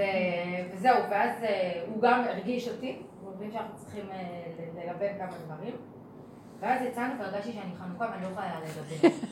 הרגשתי שאני ממש חנוכה, והוא ככה התחיל ל- ל- לדובב אותי בכל מיני... לא משנה, כוס יין. בדמיונות הראשוניות שלו. והתחלתי, ואז אמרתי לו, אמרתי לו, תקשיב, אני אני אגיד לך את זה ככה כמו שזה, ותעשה עם זה מה שאתה רוצה. אבל תדע, זה גורלי, כאילו, זה... קריטי. גורלי מבחינתי, זה קריטי, כן. ואז אמרתי לו, ככה וככה אתה לא עובד יותר. אני, אני אומרת לך את זה, וככה זה יהיה. אז הוא לי, את יודעת מה את מבקשת ממני בכלל? זה היום היחידי שיש באמת עבודה חזקה, ויש זה, ויש זה, ויש זה. אני יכול אולי לדבר, היה אמור לי, כאילו נכנס שותף אה, לסיפור, אולי הוא יהיה במקומי. אמרתי לו, לא מעניין אותי איך, תסדר את זה. אתה, ערב חג, אני יודעת שאני מבקשת ממנו כאילו עכשיו להוריד לי את הירח, זה לא דבר שפשוט. ערב חג בימי שישי נטו לבית. אין יותר כלום. צריך לבדוק, צריך זה, צריך זה וזה, ואז התחלנו לפרק כמה עניינים שם. היום הוא שלח לי הודעה שהשותף הזה החליט שהוא יורד מזה, הוא יורד מהשותפות. אני לא התפלאתי בכלל, אבל זה לא הזיז לי, צחקתי גם, כי אני כל כך כן. התרגלתי כבר, כן. שאנחנו מגיעים עד לשוקת וזה יבש. לא עניין אותי בכלל, לא עניין אותי. אמרתי לו, הכי טוב, מצוין, כי הוא אמר לי, אז מה שנשאר לנו במצב שאם הוא זה, זה או לפשוט רגל, או לנסות למכור את החנות, אבל לסגור אותה, כי הוא לא יכול לבד. זהו, זה... אמרתי לו, מה שיהיה. העיקר שככה, כמו שאנחנו חיים עכשיו, אנחנו לא ממשיכים יותר. לא מוכנה להיות יותר לבד, ואני לא מוכנה להקריב יותר את הגב שלי ואת הנשמה שלי על מזבח כלום. וזה גם אמרתי לו, אתה יודע מה, זה גם לא אני. זה באמת, הרגשתי שזה כבר לא... זה הגבוליות מדברת. כשיש גבוליות יש ברכה. אמרתי לו, גם אמרתי לו, תקשיב, אני מרגישה שאנחנו מצילים את עצמנו עכשיו. זה מצב שאנחנו חייבים להציל את עצמנו. זה או שאתה תובע, או שאתה יוצא. ואמרתי לו, ואל תתמסכן לי, כי הוא אמר לי, זה לא יהיה קל. אמרתי לו, אל תתמסכן לי ואל תהיה לי עצוב. אני לא יכולה להכיל את זה. אנחנו לא מתכוונים להיכנס לעצבות, לקשיים, לדמיונות, נעשה מה שצריך וזהו, עזוב. כאילו, הרגשתי שאני לא יכולה להכיל גם אותו כבר, כי אני כל הזמן נשאבת כן, כן. למצוקתיות. כן. אני לא יודעת מה יהיה. זה יציאת לא מצרים, יצאתם מהמצרים. זה הדמיון של השיעבוד של פתאום ורמסס, לא נגמר. בטח כל אחד עבר נקודה כזאת. כל אחד עבר נקודה כזאת בפסח. תגידו אתם איפה הנקודה שלכם. כל אחד עבר נקודה כזאת, שלא יכול יותר. אני רוצה רגע... אני רוצה רגע את התשומת לב שלכם. כל אחת עברה בפסח הזה מצב כזה, תחפשו אותו, מה הוא היה. כל אחד בצורה אחרת. אני לא יכולתי יותר עם הריצוי ועם ההתמסרות שלי לילדים. לא יכולתי, כי זה בדם אצלי מרב אושר. אני בטבעי אין לי את זה, ורב אושר הכריח אותי לדבר הזה כדי לתקן את המקום הזה שאני הייתי אישה עסקנית, ו... ו... אבל זה נגמר. הוא הרג- הרגיש לי משהו, לא יכול יותר להמשיך ככה. אז אצלה זה היה זה, אצלי זה היה זה. הגבוליות מדברת, השכינה נמצאת בגבוליות. היא רוצה לגאול את עצמה. ואין מי שיגאל אותה, רק הגבול. גם השם לא יגאל אותה. היא תגאל את עצמה. אף אחד לא יגאל אותה. שמעתם? אף אחד לא יגאל אותה. אנחנו זה היא, ורק מאיתנו, איתנו היא היא. אני היא. המצב, הגבוליות, להודות בו, להגיד אותו, ולא לפחד משום חשבונאות שבאה ואומרת, מה, איך תראי, איך תחשבי, את מוגבלת, את נראית משונה, את משוגעת, את יוצאת לשיגעון, ככה וזהו. אתם יודעים איזה כבוד יש למקום הזה? אם באמת את הולכת איתו ישר. שיעשו מה שיעשו, שכולם יעשו מה שהם רוצים. לא, קודם כל אני, זה הגבול, זה הכותרת. קודם כל אני, למעני, למעני אעשה. זה תקומת השכינה. אני אומרת לכם, אנחנו עושים עבודת קודש שבזכות זה הבית השלישי קם. אמן. אין דרך אחרת. אמן. ואם מקימים את הבית השלישי, ועוד פעם נופלים לתודעת עץ הדת, הוא יחרב עוד פעם, חס וחלילה. רק תודעת למעני למעני אעשה. גבוליות, ולא אכפת לכם מהעולם, אבל צריכים להתמסר לזה.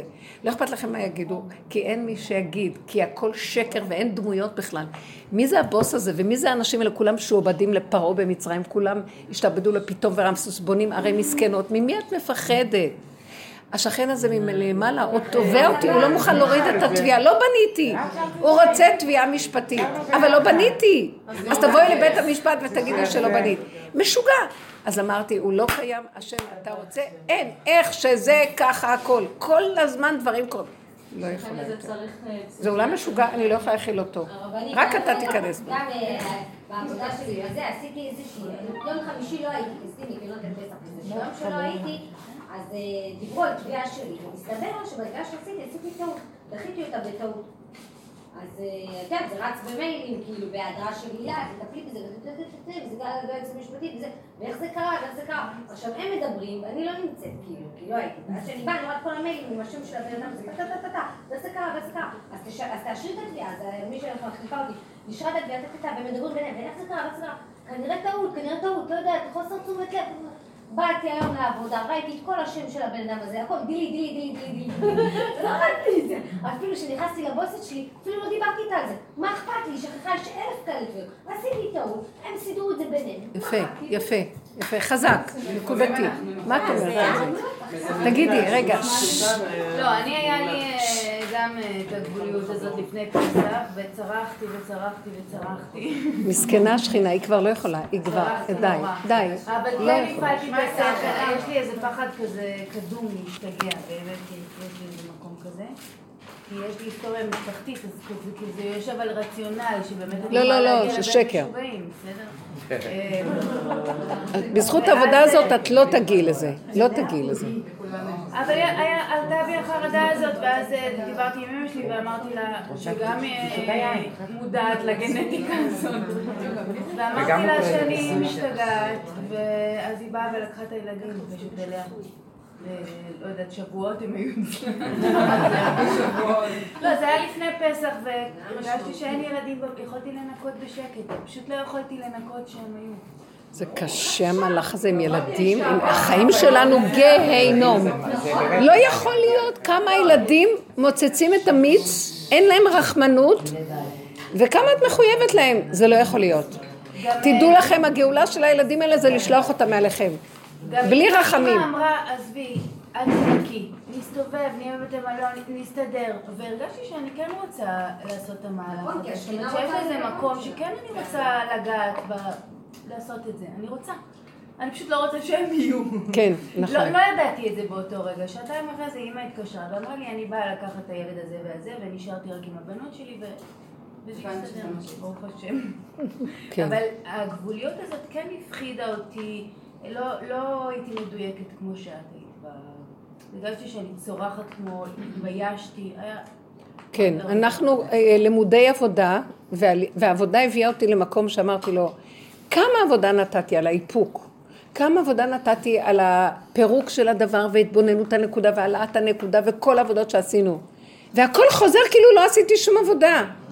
אתה יודע משהו? אני לא מוכנה יותר לעשות שום עבודה. איך שזה ככה, אם אתה לא מתגלה, אתה אוכל אותה. אתה מפסיד אותי, אין לך יותר יפה ממני בעולם. עד הסוף איתך. זה כאילו בן אדם, ש... זה כמו אסתר שהיא אמרה כאשר עבדתי, עבדתי. כי היא נתנה, ועבדה, ועשתה, והסתכלה, והתבוננה, ומחקה את עצמה, והתאפקה, ומתה וחיה, וקמה ומתה. ולבסוף, יוצאת עם הנקודה. זוז לי מהעיניים. אתה לא יכול להיות כאן מול העיניים שלי. אתם יודעים מה זה השכינה? מה זה המלכות? אני קוראת בלשם. השם זימן לי את הספר, הספרים שלו, זה ספרים עבי כרס, והוא הסבא של הרב אליושיב.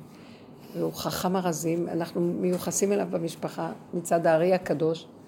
ואני, מה שהוא לימד אותי, מה זה השכינה? זה המפתח של כל העולמות נמצא ביד שלה. הקדוש ברוך הוא נתן לה את הכל בידיה. הוא לא דבר מושג בכלל. הוא בלתי מושג, היא מושגת. והיא זה אנחנו. אבל כדי להגיע למצות אותה ולחיות איתה, זה כל עבודות שנתנו עד שמתנו, עד זוב דם. זה, זה באמת עבודה של מסירות נפש. זה עד הגבול ואין יותר. ועכשיו כולם זוזו. תדעו לכם, אני רוצה להגיד לכם משהו, כולם. אני מבטיחה לכם, יש לכם מוח חזק ואתם לא תשתגעו. אני נותנת לכם הבטחה. תקשיבו לי, ואני יודעת מה אני אומרת. יש לנו מוח חזק שהוא לא ישתגע. לכו עם הנקודה. לא, כן אין מחיר. יש חשבונאות שמפריעה לך בדרך והיא לא טובה.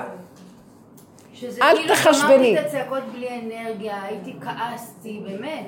תקבלי מיד אחרי זה כאילו כלום לא היה. הבנתם מה אני מדברת? תקימי כאילו את עצמך, תגידו, לא היה כלום, אין דמויות, אין עולם. אני מחשבנת לכל מה שזז, מי הם בכלל? אין כמו השכינה בעולם, אין כמו עבודת האישה בכל העולמות. הכבוד שלה יקום עכשיו. אשת חיל עטרת בעלה, אתם לא יודעים מה זה השכינה בעולם. אין על השכינה בעולם, היא הכוח האלוקי העליון, מלכות אור אינסוף. היא מלכות אור אינסוף ועליה כל העולמות, ממנה הכל. אני אביא לכם קטעים ממה שהוא כותב. וכל המפתחות ביד שלה. אז יש לנו מקום להגיד, את פה, ויותר לא. והוא יקשיב לה ויוריד את הראש. היא אשת חיל עטרת בעלה, יושבת יותר גבוה ממנו. אז זה המקום. אל, אל תתני למוח המחושבן להגיד, אני אשתגע. את וליאת, אתם התאפקתם לפני זה, ואני את לא גם. מתאפקת. אני לא, לא חשוב. מתאפקת. לא חשוב. זה לא חשוב. עכשיו זה... חשוב, נראה לי לא. כי עכשיו... את הצטרפת לגל. עכשיו זה הגל. השכינה מרימה ראש. ואף אחד לא יהיה כשהיא מרימה ראש לידה. להגיד לה משהו. תזהרי לא לחשבן לעצמך ולשפוט ולדון את עצמך. אל תשפטו ותדון את עצמכם בכלל. קבלו בלי עוררין, אבל תהיו חזקות. לקבל וזהו, לקבל וזהו, לקבל וזהו. חזק. תבינו, אני עכשיו מוציאה את הכוח הזה, אתן חייבות לקבל ממנו. לא לשפוט, עכשיו זה לא זמן של לשפוט ולדון. כמה עבדנו על לשפוט ולדון את עצמנו, לא את השני, את עצמנו, וירדנו על עצמנו, וחיפשנו, וביקרנו, וביקורת, ואת אותו כוח שעל השני לקחנו על עצמנו. עכשיו לא הוא, לא אני גם. אין את מי לדון ולשפוט, איך שזה ככה מושלם. כוח חזק שהוא חייב את התמיכה המוחלטת בלי חשבונאות בכלל. חשבונאות, אז זה כבר לא טוב, זה עץ הדעת. היינו צריכים את הדומה בדומה מתקן עץ הדעת. כן, עכשיו לא. כן. לא, כי בני אדם הם בהפקרות, אז חייבים לקחת את זה פנימה ולא לדון את השני, לדון את עצמנו, כי אנשים לא דנים את עצמם, דנים את השני. אבל אנחנו עשינו עבודה של לדון את עצמנו. עכשיו, בשום אופן אין מה לדון, לא הוא ולא אני. אין, איך שזה ככה מושלם, אני גבולית, ובגבול הזה נמצאת שכינה, את מקימה אותה. והיא נותנת לך חוזק וכוח, אף אחד לא יכול לעמוד מולך. אין אחד שיעמוד שם, אבל את צריכה להיות עם החוזק. רב אושר היה עושה את התנועה הזאת. כאילו, מה שקורה בעולם בתודעת עץ הדת, אין לב. חלשים כמו מה? מתחנפים, משקרים חשבונאות, מפחדים אחד מהשני, מרצים, אה, מה לא, כדי לקבל איזה, תזרוק לי רק איזה מילה. כאן זה, אין עולם, אין דמויות, אין אף אחד, כולם, אין, לא קיים. אתם לא יודעים, אני ראיתי את הבנים שלי מפחדים ממני והם חזקים, הם מפחדים. הם התחילו להתיירא, אבל זה לא ממני. ואז הוא דיבר איתי על המכשיר הזה, זה מקלקל מאוד את הילדים. ואז אני אמרתי להם, תצאו מהחשבונאות הזאת, זה חשבונות של שקר. אמרתי להם, אז הם קפצו עליי, מה זאת אומרת? המכשיר הזה מקלקל, אז לא צריך שיהיה מכשיר כזה. אמרתי להם, המכשיר הזה יש לו דברים מדהימים, האור של משיח נמצא בו. אבל באמת, במוח של הטבע, אז הוא יכול לקלקל. אבל אתם חושבים, או חרדי קיצוני, או חילוני קיצוני. אבל יש קו של אמצע, יש אור השם שיורד עכשיו. וזה ממנו האור הזה. המכשיר הזה שייך, כל ההתחדשות שבו, יש בו אור. ואם אנחנו קשורים עם האור של השם בתוך זה, הוא לא יזיק כלום. אנחנו ניקח את הדבר הזה ולא, ונדע בכלל ששום דבר, לא ניתן ממשות לשלילה שבו, כי אין שלילה ואין כלום. הם לא הבינו אותי, אז הם נבהלו. ואז אומרים לי, אז אי אפשר ככה. היא אומרת לי, ילד שלומד, מסתכל בדבר הזה, הוא לא יכול ללמוד יותר גמרא. אמרתי לה, שלא ילמדו גמרא. שמעתם אותי? עכשיו, הם הסתכלו עליי, אז היא אומרת לו, תשתוק, תשתוק. היא לא, אל תתווכח עם אמא, תשתוק. אז עכשיו אני התכוונתי לומר, גמרא זה התורה. כשרבי יהודה הנשיא כתב אותה, אז היא ספר, ונלמדים בספר, והתחרפנו מרוב ספרים. באמת, היו צריכים לדבר אותה, הגמרא מדברת. זו תורה שבעל פה, לא צריך לכתוב אותה. היא מדברת מתוך החיים, אתה הולך בדרך בלכתך בשכבך וקומך, ואתה מדבר מתוך המציאות של החיים ואתה קופץ, וההלכה מתקיימת בתוך המציאות של החיים ואתה חי אותה. אתם ניתקתם את, את המציאות מהחיים ואתם חיים עם הדעת. אז לזה אמרתי, כדאי שזה ייגמר הגמרא. בצורה הזאת, והגמרא לא נגמרת, היא התורה. התורה של האמת. הם לא הבינו אותי, הם לא הבינו. הם נבהלים, הם נבהלים. אמרתי להם, לפתור את הגניזה, כי זה כן. הכל בפנים. אז בדיוק. אמרתי שהעבודה של הדור שלנו זה עבודה שהיא כל כולה בעצם לא, בכלל לא קשורה ללהיות תלמידי חכמים. כלומר, את זה ממש כבר לא, היו, עשו ממש. הדורות הקודמים. הדורות הקודמים עבדו כבר את זה העבודה, עבודה ופלפלו, ועשו את הזה. הדורות האלה, אמרתי, אמרתי זה לו ככה, כתוב, אשרי אדם מפחד תמיד. זה משלי כותב. צריך שיהיה לנו יראה תמידית. למה? כי אנחנו נמצאים בעולם השקר, וכל רגע יכול לגנוב אותנו השקר ולנתק אותנו מן האמת. אז אשרי אדם מפחד תמיד. אבל אנחנו החרדים, אני, אני עסוקה בסוגיה הזאת, אנחנו החרדים מפחדים כל הזמן. החלטנו שאין לנו כוח לפחד כל פעם מחדש ולהתחדש עם הפחד, אז בואו אחת ולתמיד נהיה חרדים וגמרנו. וזה הטעות. הלכנו לישון בחרדיות. וחרדיות נדרשת שכל פעם מחדש תפחד, וכל פעם מחדש תתחדש, וכל פעם מחדש, כי אם אתה ישן בה, אז היא אוכלת אותך, אז היא גונבת אותך בתוך השינה. אז אנחנו חרדים בלי הבחנה, ואין שם השם. חרדים. אז אנחנו משועבדים לחרדיות ולא להשם שבחרדיות. אנחנו רוצים להיות חרדים לשמו יתברך, ואנחנו חרדים לחרדה. תתפסו את הנקודה, צעקתי. נבהלו. אז ראיתי, זה עשה לי מאוד חזק, ש... ואז אמרתי, מה עשיתי? אני אקלקל. והיא תגיד לו, אמא שלך, מה זה הרעיונות האלה? מה זה ה... ואז אני אמרתי לעצמי, מי הם בכלל שאני מחשבנת להם? זאת האמת! וזהו! וזזתי אותם מול העיניים שלי, שהם על ארבע יבואו אליי. אני לא יותר עודפת לרצות. נקודת האמת הייתה מאוד חזקה פעם. מאוד חזקה שהוא אומר לי, אין לך אפשרות אחרת, אין משוא פנים בדבר הזה. מי להשם אליי? בסדר, אבל הרעיון שאת אמרת להם זה לא רעיון קיצוני, זה... אבל ראיתי את החרדה שלהם, ראיתי את החרדה שלהם מפני הוויתור על החרדתיות. כי הם רואים או חילוני או חרדי, אמרתי להם, יש מה אבל שבאמצע. מה שאת אומרת. זה מה שאני אומרת לך, לא מקשיבים. אז אני אמרתי, לא מקשיבים, נמאס לי לרצות, לא מקשיבים. אז פתאום הבנתי שהוא אומר לי, אל תרוצי אחריהם לעשות כל מיני שטיקים כדי שהם יקשיבו. תהיי עם עצמך, תפרקי את הכל, מה אכפת לך מהם, ואז הם יתחילו לרוץ אחרייך. אז הם יקשיבו. אני מפריעה שהם יקשיבו. אנחנו מפריעים על ידי שאנחנו מחשבנים לעולם, מדי. כל הזמן מחשבנים, מחשבנים, מחשבנים, ואולי כך ולא ככה ולא... אל תחשבני, את לא תהיה משוגעת. הנקודה שלך גבולית. תרימי את הצעקה בגבוליות שלך ותגידי, עולם. הבת שלי הגדולה אמרה לי, אמא, בזמן האחרון את נורא אה, יותר תוקפנית מפעם, למה זה? אני לא ידעתי לה בכלל לענות. למה את לא יכולה להגיד לה, אני, חמודה שהיא אמרה, בג- "את תוקפת הגבול מפעם", שלי יוצא. הגבול שלי מדבר. אמרתי לה, זה כי אתם לא מקשיבים. מה אמרת? לא. הם לא רואים למה הם לא מקשיבים. הם לא רואים את עצמם. אני אני גם, היה לי קטע ש... אפשר קצת מים? לי, אני בסוף, לקרוא. הפטר מים. הפטר ריקה. תודה. יש לי כאבי גרון בחול, ואני לא יכולה לצעוק, ואני מוצאת את זה כל פעם, יש כאילו פה עשר פעמים לפחות, תודה. משהו, אה, אותו- דבר. לבנות. בקיצור, היום אמרתי. אמרתי, תקשיבי, אני לא יכולה לצעוק, הפעם הבאה אני פשוט תשתמש בידיים. עליי, כאילו, אמרתי, בסדר, תנסי, אני לא... תהיו נורא." חזקות בנות. אם אתם תהיינה חזקות, לא לחשבן. זה הנקודה של איפה, מאיפה מתחיל החוזק. אה, כסף. אל תרחמו, אל כן תרחמו. הוא? רגע, לא, אל תחשבנו לדמויות. כשאני אומרת אל תחשבנו, הכוונה שלי, שימו לב, בכל דבר באינטראקציה בינך לבין הזולת יש חשבונות מסתתרים מאחורי זה. שימו לב לדבר נכון. הזה. כי את מפחדת שהוא לא יבין אותך, שלא תראי טוב בעיניו, שלא יאהב אותך, שתעזבי אותו, שיהיה יש נתק, שיהיה כל זה. אל תפחדי. משהו חזק יורד ואומר, אני שם.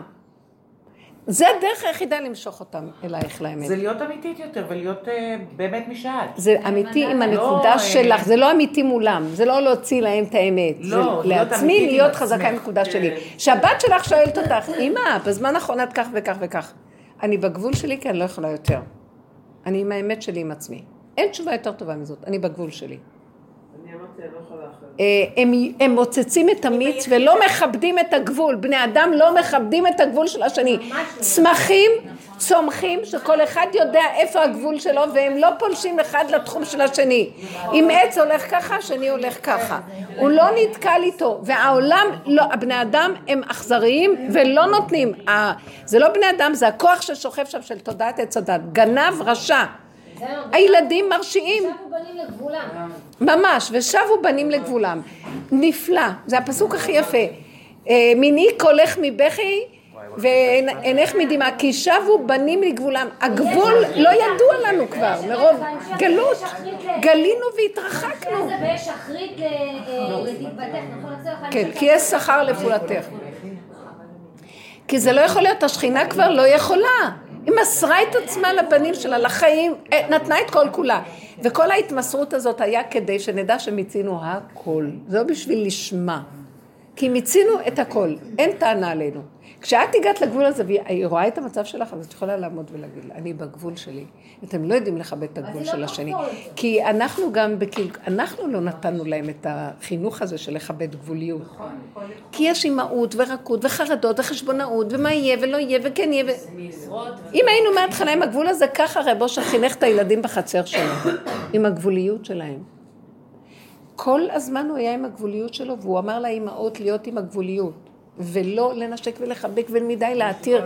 אפילו שיש יצר ורצון כזה לאפק אותו ולהעלות אותו להשם, והילדים גדלו ברמה אחרת. הם גדלו לבד עם עצמם, והשם איתם, ולא צריך עליהם את האימא. רב- רבי נחמן אומר לא להשתעשע בילדים. ממש, כי זה, זה גזלה של תודעת עץ הדת אבל זה הרגשי משהו הזה. מאוד טבעי לעשות את זה. זה טבעי, זה רגשיות של עץ הדת, זה נקרא טבעיות. זה לא. בעינייך זה, המילה טבעי זה, המילה טבעי שלך זה אצלנו הגנב של עץ הדת. תשומת לב, זה כאילו... במחיקה את עצמי גם את יודעת שאני לא בדיוק, כן, אבל מה, זה לא נראה לך... אבל הדור הזה כולו משוגע, הם שולטים בהורים, אין להם רחמנות, הם באים, מקבלים והולכים ואין להם טיפה. כן, כן. אתמול, אה, היום אמרה לי מישהי בשיעור, אישה מבוגרת שהזמינה את כל המשפחה להלל ליל הסדר וכולם. צעירים, לא מביאים איתם כלום, אוכלים ושותים וקמים והולכים ועוזבים לה הכל וכלום, לא מתרגשים בכלום. אין בכלל, דת סובלת את זה. אומר לכם בפעם הבאה. הסיפור על גבול, אבל עם ילדים שדווקא הכי... אם זה היה קורה אצלי בפעם הבאה, לא לא הייתי מארחת. הייתי אומרת להם, אמא הולכת לבית מלון. לא פסח, אבל יש לך את זה שאת אין את זה. אני למשל... תעבירו את התמרים. עכשיו אחרי פסח אתם מביאים לי. בהכנות לפסח למשל היה לי קטעים שהייתי צועקת, פעם אחת צעקתי על זה שלי באטרף, ואז הסתכלתי עליה והתחלתי לצחוק.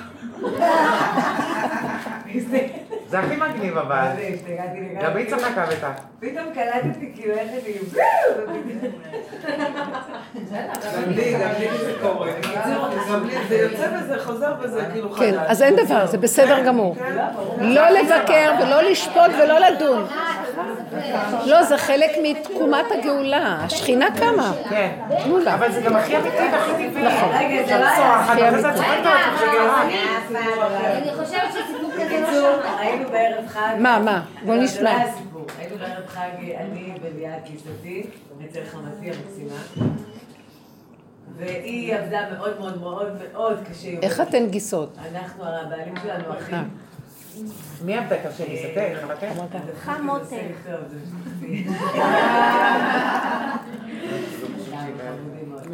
בקיצור, אה, אז היינו אצל חמתי, חמתי עובדת אה, מאוד מאוד קשה לחג, היא עושה, היא הכל הכל, היא באה... ותמיד- ממולאים וזה. לא, היא הייתה מפרקת כריות, בשביל להוציא היא- כל הדבלינים היא טוחנת לבד, היא עושה ממש מעל, מעל, מעל, מעל, מעל, והיא לא מצליחה להשתחרר היא כבר מודעת שהיא כבר ברמה... תראו מה שנשים פעם היו עושות.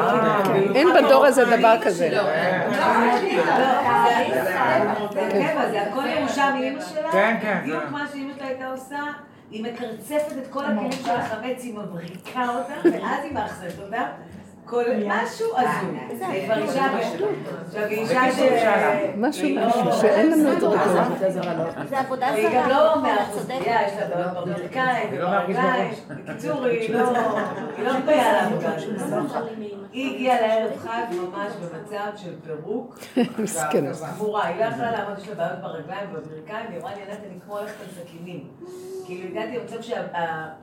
שבעלה הוא גם כזה, הוא בכלל לא צומי. מחובר למציאות של לעזור לה, כן. הוא מרחף לו בעולם, וגם עלה והתחרפנה, הפכה... את רואה, היא עברה את הגבול שלה, אז היא התחילה להשפריץ לכל עבר.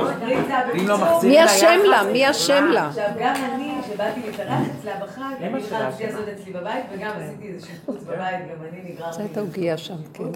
שעל יד. בקיצור, לא כן. הספקנו להכין שום דבר, אני הייתי באיזה שיפוץ, גם הסתבכתי, פירקתי אמבציות, והיה לי מלא, איך בעלי אמר, אנחנו עושים אבק, אנחנו לא אומרים, אנחנו עושים אבק לכבוד פסח. בחולה. עשינו שטויות ברמות, נכנסנו לאיזה סחרחרה של אה, לא משנה מה. בקיצור, לא הכנו, לא עזרנו לה, לא עשינו כלום, לא-. לא עשינו אפילו את הדברים הקטנים שהיא ביקשה מאיתנו להביא כיסויים, אנחנו בדרך כלל עושים ישיבה נמוכה עם כריות ומזרונים. והיא אמרה לי, תביאי כיסויים, ובעלי אמר שהביא שישיית מים, והגענו, ואמרה לי, הבאת את זה, לא הבאת את זה, מה אתה לא... אמרתי לה, דינה, עזבי, אני לא בפוק, אני הכי לא, ובעלי נכנס ואומר לה, תקשיבי, כל הסדר, שלא יהיה כסדר. כלום לא הולך להיות כסדר, כאילו הכנו אותה מראש. וליד שתהיה בריאה ידיה, גם כן עמוסות, לא יכולה לעזור יותר מדי, כולנו הגענו ככה, מתיישבים, שמת איזה סדינים פרודים, חולים, אמרתי לה, יאללה, זרמי, הכל מה בסדר." כבר צריך? מה כבר צריך? בואי נזרום. ואז התחיל הסדר, ו... לא משנה, גם התחילו לרדת אליי, את אשתי, את השתכרת, את זה, את זה, ואת כאלה. אמרתי, מה נפלתם עליי? היא לא השתכרה בחיים? בקיצור, שתיתי את שתי כוסות יין שלי, ואחרי האוכל התעלפנו. אני בכל אופן התעלפתי, הייתי מאוד עייפה. עברתי שבועיים גם של שיפוע עד לפנות בוקר כל יום. לא לא יכולת לשתות ארבע כוסות. לא הגעתי לכוסר ואחרי ברכת מזון, שזה כל המזרנים בכריות. אני הכי, הכי טוב. זה כבר מוכן. זה רק להניח רגע את הראש. גם אני, אני מהארבע אני גם היה לי בראש, כאילו, מה לא עשיתי, לא הגעתי לדעת, לשתות את כל ה... כמה יהודים האלה יכול- יכולים לשאת כן. הלכות? נורא. עוד מעט אנחנו נשתגע. לאכול ולישון, ארבע כוסות זה טוב, מצות זה טוב, לישון.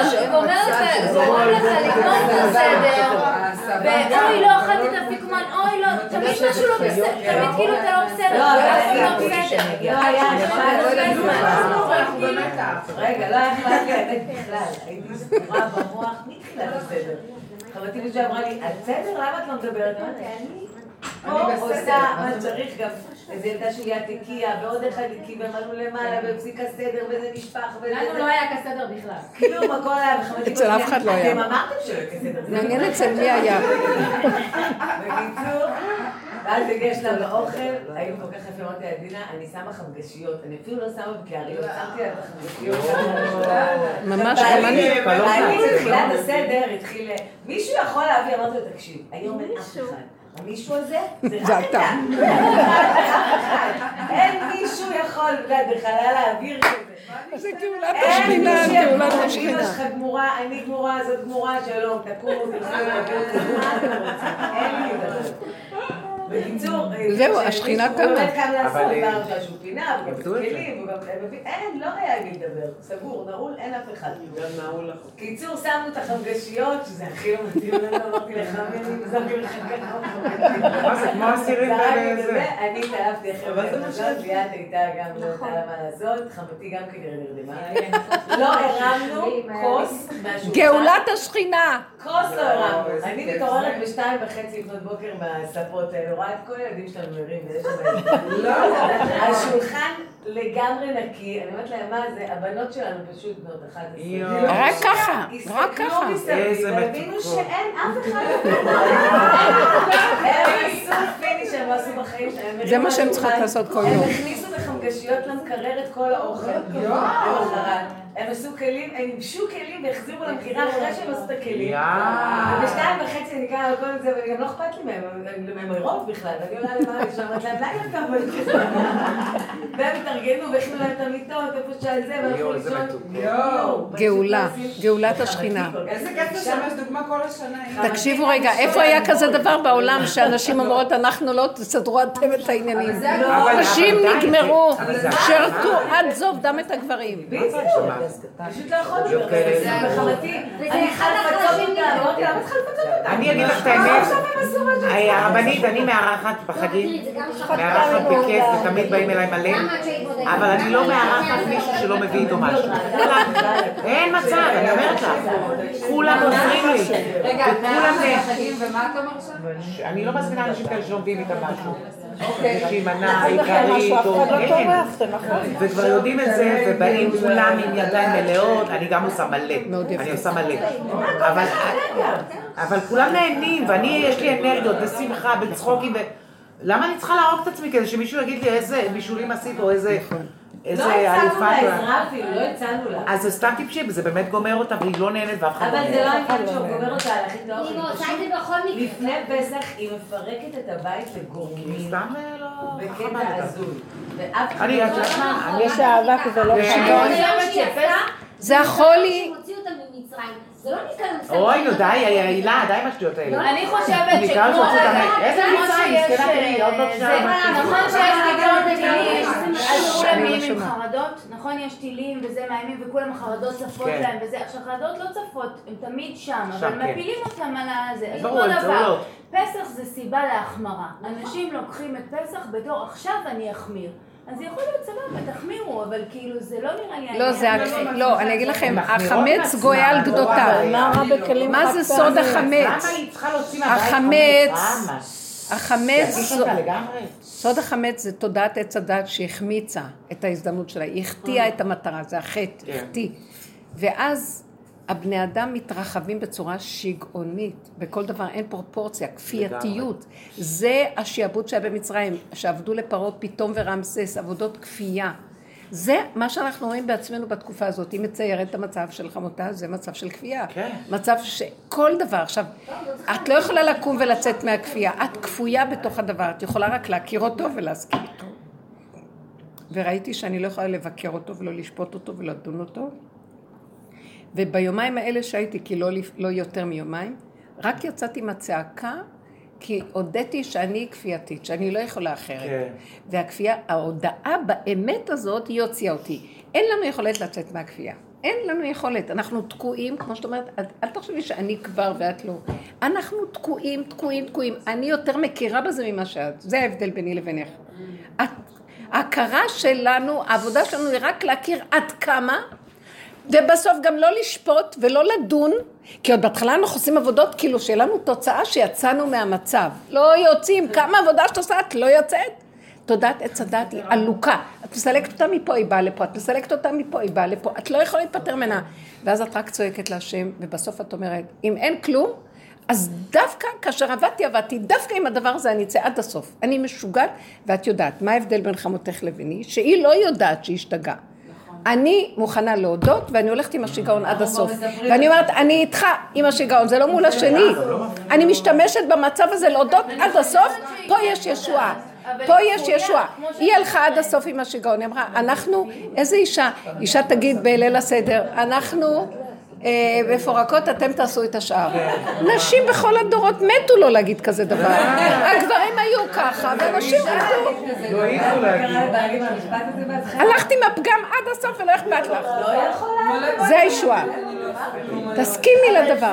אני חושבת שחמותה כן יודעת שהיא בסוג של שיגעון, אבל היא כבולה בזה, כמו שאמרת. אבל היא לא מודה שהיא כבולה. תביני את הדקות. להודות שאני כבולה ולא יכולה אחרת, ואיזה תסכול זה, ופתאום אני מודה באמת. מה האמת? שאני גם לא אמורה להיות אחרת, כי ככה זה פה בחוק הזה וזהו זה. זה מה שפוטר אותי מהדבר. שאני מודה עד הסוף, מודה ועוזב ירוחם. שאני מודה עד הסוף שאני תקועה בדבר שאני לא יכולה לצאת ממנו, ואתה גם לא קיים בו, כי כמה צעקתי אתה לא עוזר לי, וזה לא יוצא, וזה לא משתנה, אם כאן אני אלך איתו, עד הסוף אני אתאבד איתו.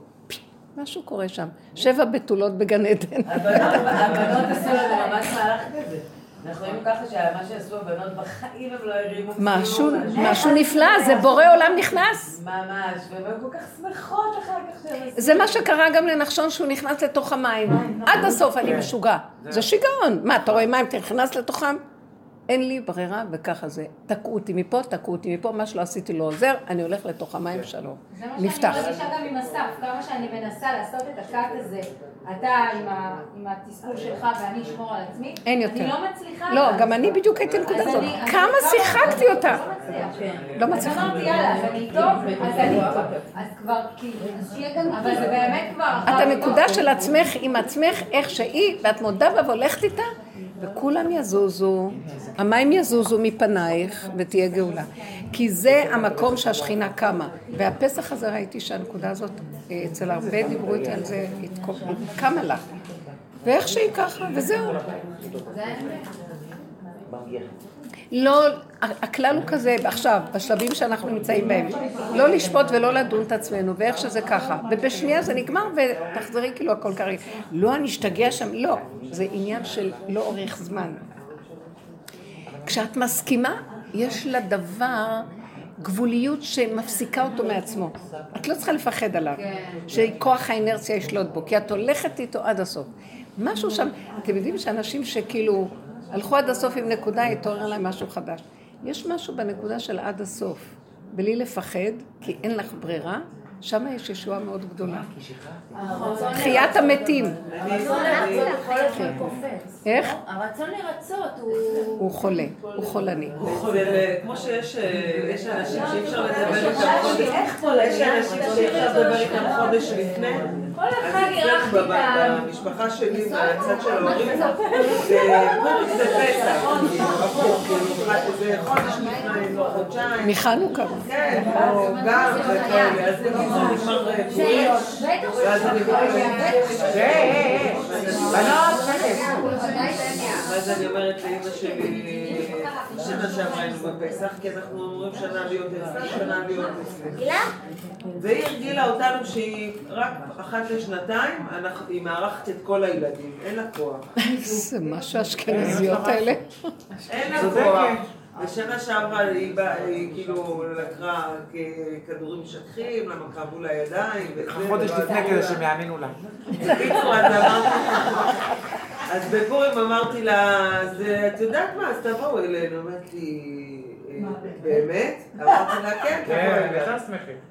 אז היא אומרת לי, "תק- אז אה, אמרתי, אז היא אומרת לי, מי עוד יהיה וזה, אז אמרתי אה, שגיסתי תהיה, ואז אה, אמרתי לה, כן, היא אמרה שהיא תכין אצלי בקר וסיר דגים, אז לי, "קוקו, אני לא מכינה כלום. אם ואז אני הכל, באה. אני קונה לך הכל, אבל אני לא מכינה כלום. אבל כאילו זה גם, לא, אין לי את החשבונאות הזאת, כאילו, זה... כי אני כאילו מגיע, אה, עוד לפני הדרך הכרתי את הגבוליות שלה, וקיבלתי כן. אותה, את מבינה? זה יפה. לא היה לי איזשהו... אה, ציפיות. ציפיות יותר מדי. תדעו לכם שאם. ההורה גבולי, ילד מכבד אותו יותר. אין לו ברירה, לילד אין ברירה. אין חינוך יותר טוב מזה. ואז היא אמרה לאבא שלי, תקשיב, אה, יאשה, אנחנו צריכים לבוא בארבע, שהיא תספיק לפרוק את הדברים גם, צריכה לפרוק את הדברים. הבנתי יכולה הגיעו לה. לפרוק את הדברים. מה זה, לי אותו בשרים. ירקות מהשוק, פירות, עוגיה- מה לא, מה לא, שוקו, שוקולד למריחה, שוקולית, מה, כאילו לא... הכל כשר. כמובן. ההוא לא- לא, היא קונה כאילו גם ככה, כי זה הרבה יותר היגייני מלקנות אה, לא חלב. אז אה, לא, מהבחינה הזאת זה בסדר. בקיצור, אה, כולנו אה, יצאנו מורווחים מכל הסיפור. יופי. אני הרבנית הגעתי למסקנה שהחג עצמו, לא, לא, הוא מתחיל, לד- לי הוא התחיל, לכולנו אני חושבת, הוא מתחיל מפורים. אני אומרת, החג עצמו זה כל ההכנות לפני. הליל סדר זה סתם, זה כמו שחמתה מנצלת אותו והולכת לישון והיא עייפה וגמורה וזה.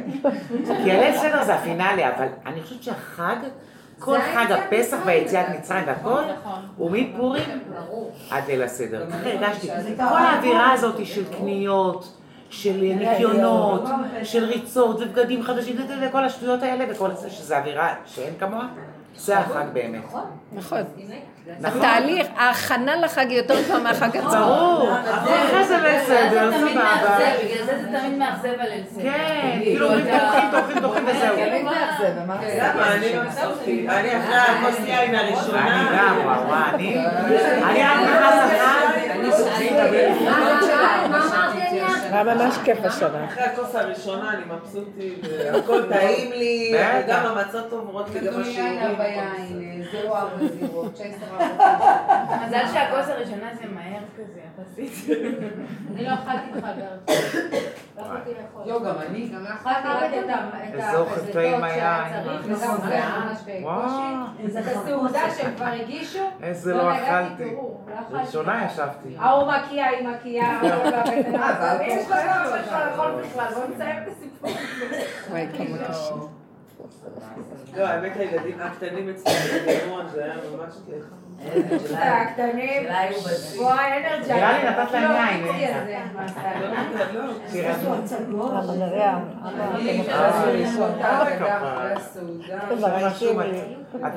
הכל הופך להיות מדויק. למעשה, ההלכה היא שאנחנו חייבים לאכול את המצה רק בליל הסדר את השיעור. זה החוק. לאכול את המצה בליל הסדר. כן. אז זה החוק. כל השנה, כל החג לא חייבים לאכול מצה. איך? איזה רגע, מצה.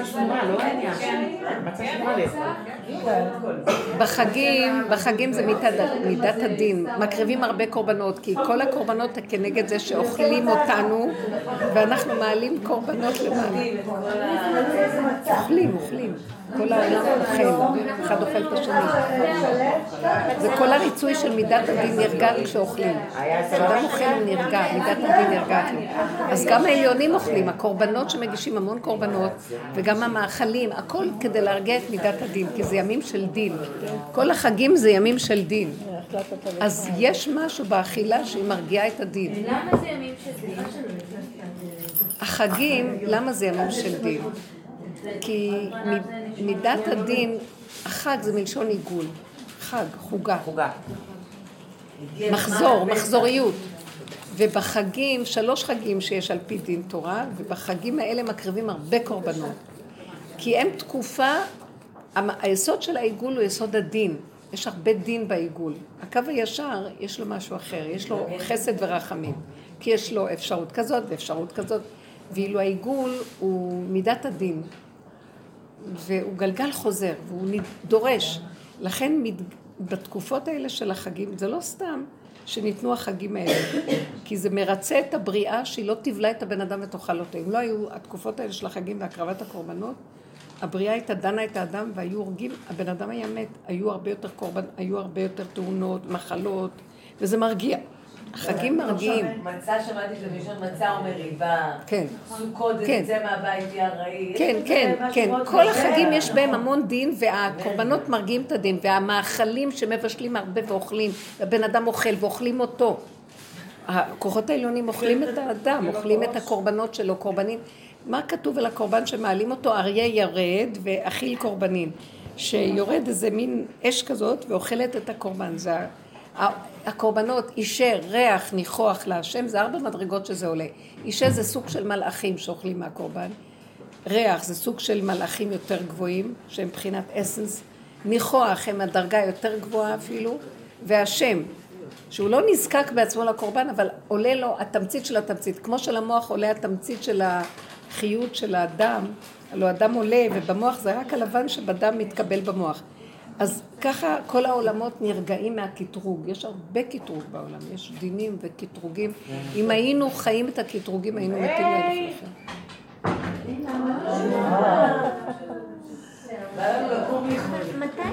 רינה, מה שלומי עם? סובלת. אמרתם, דיברתם, אמרתם את ה... אני... הוא לא מסכים אבא שלי. הוא לא מסכים? הוא יודע מה זה, והוא כאילו התרגז ש... הוא לא מאמין שזה הסוף. אהה.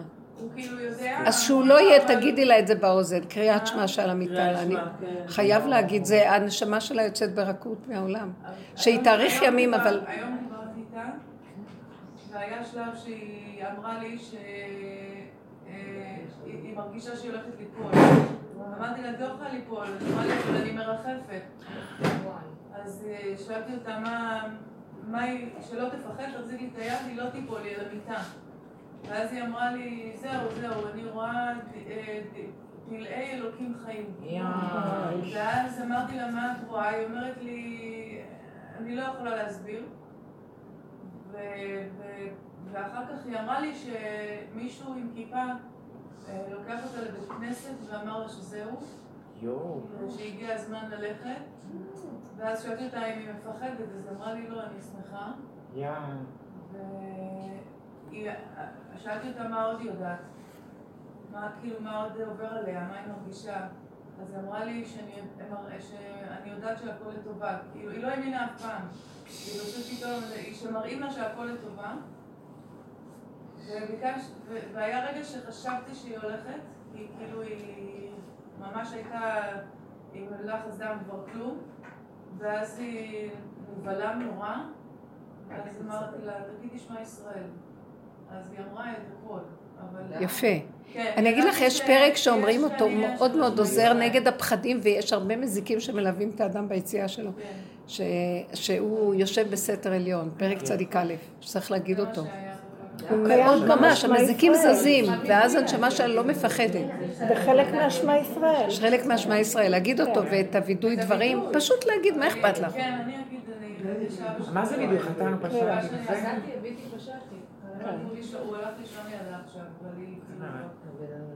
סובלת. וואו, איזה מצב.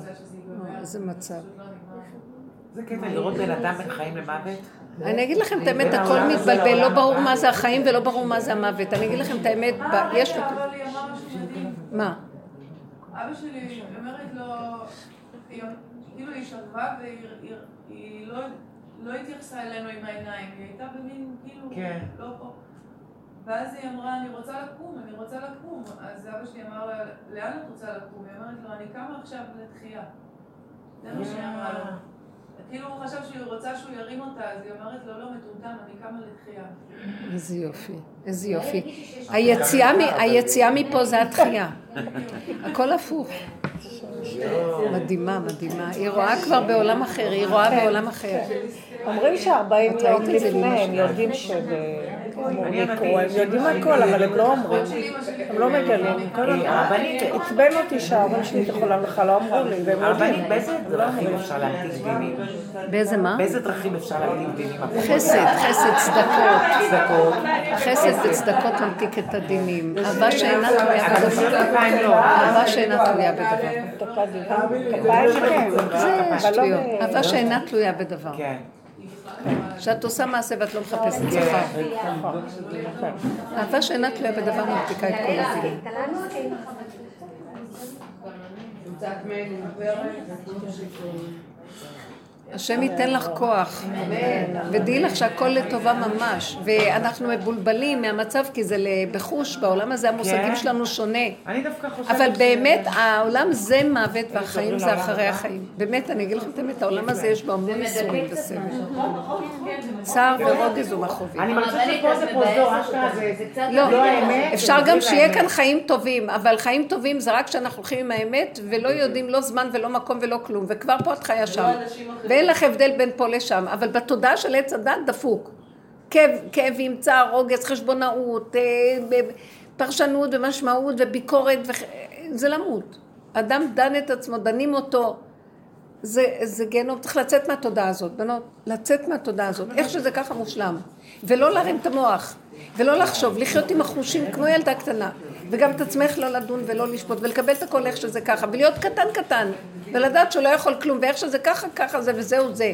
זו התודעה החדשה שיורדת לעולם. ילד קטן, שהוא לא יכול, הוא מודה באמת שלו ולא יכולים לדון אותו, כי הוא מודה באמת בעצמו. שהוא לא יכול, וככה זה, זה בסדר, הוא לא דן את עצמו. תודעת עץ הדת, מה עשית? לא עשית? אוי ואבוי, יענישו אותך, לא עשית ככה, תעשה ככה, לא תעשה ככה. אין אפשרות אחרת. ילד קטן, בתודעה החדשה אין אפשרויות. ככה וזהו. זה מוחלטות יפה שאין עליה עוררין, והשם מסכים איתו. ואילו התודעה השנייה שאנחנו משתמשים בה היא תודעה של דמיון וריבוי ואפשרויות. ואז דנה את עצמך, למה לא עשית ככה? כי אפשר היה גם ככה. ולמה לא ככה? כי זה היה ככה. וזה המוות שאנחנו נמצאים בו. ואי אפשר אחרת, כי איך שזה ככה זה אני מושלם. לפני שבת העליתי את הכלים של פסח והוצאתי את הכלים של שבת, ואני אסור. אבל טוב, אני עשיתי לכבוד שבת, אני לא עשיתי לכבוד חול. אני רציתי את הכלים של שבת שלי. רציתי לשתות קפה עם הסוכר שלי שהוא חמץ. ואני עשיתי לכבוד שבת, זה לא היה הכנה לחול, אני? לגמרי התכוונתי. עשית את זה? לכבוד שבת, שיהיה שקט, ככה מצא להם איזה מותק, חמודה. אה, בשבת עשית? ואז השתתקתי, בסוף אמרתי, כל הכבוד. אבל היה לעבודה. זה כאילו מייכין. היה לי משהו זה יש בזה שלא מייכין. יכולתי עם המחצית שבת, והזה, אמרתי, עכשיו אני רוצה להפוך את העולם ולהחזיר לי את הזה, ואני עכשיו רוצה... מה שאת אומרת זה נהיה. אם תלכי ככה בלי לדון את עצמך, מה שאת אומרת. אסור. לא מאיזה סיבה? בוא נחשוב מאיזה סיבה שבת זה בעיה. לא יודעת, אומרים שאסור לעלות. לא, כי את עוד זה נמצאת. בחג עצמו, עוד לא יצא החג. יצא חג, זה שבת. צאת החג הוא עם כניסת שבת. עכשיו, את לא יכולה, את תקועה בין צאת החג לכניסת שבת. שבת זה היה. שבת, אבל זה עץ הדעת, היא רוצה גאולה. לא. אז אפשר. להוציא את הכלים. מה ההבדל? לא, מה ההבדל? היא הוציאה כלי כזה במקום כלי כזה. אני. למה לי עכשיו? כן, אני... מאוד טבעי לרצות להעלות את הדברים למעלה, מאוד טבעי. לא עשיתי את זה. אבל זה קיים. יש לי סוכר כזה שהוא לא חמץ, אמרתי, אני רוצה נס קפה בשבת עכשיו עם סוכר, זה מה שחיכיתי לו. מה, לא? בפסח? לא היה לך סוכר בפסח? יש, אני שותה סוכר שנקרא סוכר דייט והוא לא כשר לפסח. וחיכיתי באמת כבר לשתות אבל הוא לא. חמץ. לא חמץ. גם לא חמץ. אני לא יודעת אם היה אסור לא חמץ, אבל הוא לא כשר לפסח. אבל גם זה כמו אה, שוקולית או קקאו שחונים. בסדר? מה היה? מותר לאכול מהחמץ. נכון, בשבת. שמותר לגוי. נכון. בשבת, כש- נכון. כש- כשהחג יוצא בשבת. אה? זה לא היה בעיה. נכון. הסיבה לכך כן, היא, כן. שהחמץ שנמכר על ידי הרבנות ידוע וכאילו מוכתב בעצם עם הגוי שקונה. שבצאת השבת יש את ההחלפה. לא, אני לא דיברתי על זה. וצריך לשאול זה שזה יעשה אחר כך. בצורה מסודרת. לא, היא צודקת על החוד שלי. לקנות? לא, אני לא מדברת על ה... זה, אני כן, בשבת, לא בחג. זה היה מותר. אני מסכימה לא אמרתי שמותר, נכון. נכון, וזה כן. יש לי גם לאכול חמץ יותר. אה, עדיף לאכול חמץ גוי ולא עיקר להגיד. הדין, לא הלכתי לאכול אה, חמץ. לא... עיקר הדין בלי הפרש. פעם במותר.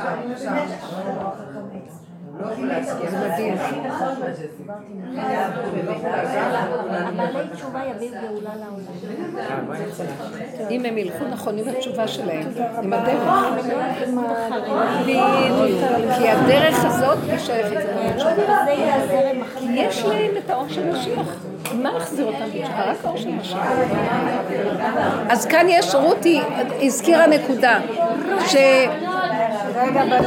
רק מילה אחרונה, מילה אחרונה. אז כאן רותי אומרת, בעלי תשובה יביאו משיח. כי בעלי תשובה, בעלי תשובה יביאו משיח. למה? כל אחד יראה את עצמו. הדרך הזאת היא נתפסת מאוד אצל בעלי תשובה, כי היא דרך של משיח. ובעלי תשובה קיבלו אור ממשיח על מנת לחזור בתשובה. כי בדרך הטבע אין להם סיכוי לקבל. מדרך התורה לא, התורה איך שהיא לא תיתן להם רשות. וגם החוכמה וגם כל דבר לא ייתן, כי יש דינים בעולם, לא יכול להיות שאדם יעשה הכל פתאום לקבל. אבל משיח נותן להם מהאור שלו, שהוא אור י"ג מידות הרחמים, שנותן לרעים ולטובים, והוא מעל הכל, וככה זה אצלו, הוא מתהפך. ומהאור הזה שהם מקבלים, הם באים לחזור בתשובה. אז כשהם באים לחזור בתשובה, אז קודם כל הם רוצים לצאת יציאת מצרים מספר אחד, הולכים לקבל את התורה אצל החרדים. ואז הם מתחילים לקבל את הדינים וההלכות מהחרדים. ודעו לכם, שיש חוב לבעלי תשובה להחזיר אותו למשיח. האור הזה שהם, הוא יושב ומצפה מתי הם יחזרו אליו. וזו הדרך הזאת, שיכנסו בדרך הזאת וישמרו, אבל כן? חופף לכיוון של האמת. ואז יש איזו סינתזה מאוד מעניינת, שההלכה נכנסת, לוחות השניים, שזה מה שחוזרים בתשובה, הולכים ללוחות השניים, לעולם החרדי, והם יכולים להגיע לאור של הלוחות הראשונים. להלכה שהיא מבשרי, שהיא מדויקת, היא באמת, ואין עליה דין, והשם עוטף אותו ברחמים, ובגלל זה הוא הביא את הבעלי תשובה לעולם. אתם יודעים מה זה בעלי תשובה? השם שידד את המערכות, כי בעולם החרדי, מדור לדור לדור, לא יכולה להיות פרצה שתכניס את האור של משיח, כי הדרך של הגלות היא שונה, בדיוק הפוך מאורו של משיח. אז הקדוש ברוך הוא יושב וחושב מחשבות מה לעשות, אז הוא עוצר את המשפחות, ומהם מתחילים לצאת כל מיני כאלה שהולכים החוצה, לא ממשיכים את הכיוון החרדי. מדור לדור, שתי דורות, שלוש דורות, ולא ישוב עדנה, שלוש דורות. ואז נהיים בעלי תשובה, מחזיר אותם בחזרה, וואו. כדי שיגיעו בחזרה אליו, לאורו של משיח, שמהם יכול לבוא הגאולה. כי היא לא יכולה לבוא מהש, מהשורות של העולם, החרדי לא יכול לבוא, כי הם מתקנים בתודעת עץ הדעת. הם הופכים את הרע לטוב, מטוב, מהאור של הרע לטוב. אבל פה זה לצאת מהטוב והרע לגמרי, מהרע והטוב, ולהיכנס למקום של תודעה אחרת, ולכאורה נראה כאילו מפסידים בחוש את מה שהיה לנו קודם, אבל מקבלים אור חדש. יש כאן דיוק ויש כאן, והמשיח מחכה רק לזה.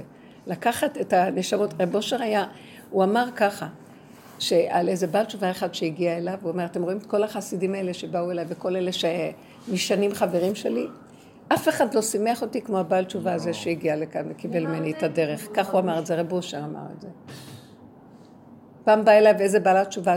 שהייתה בשוודיה, ומה לא, איפה היא הסתובבה, ואז היא נדלקה לחזור בתשובה, וחיפשה את האמת, והיא לא מצאה אותה, הלכה לכל מיני שיעורים של אה, בני ברק, סלע וכל מיני מקומות, ו...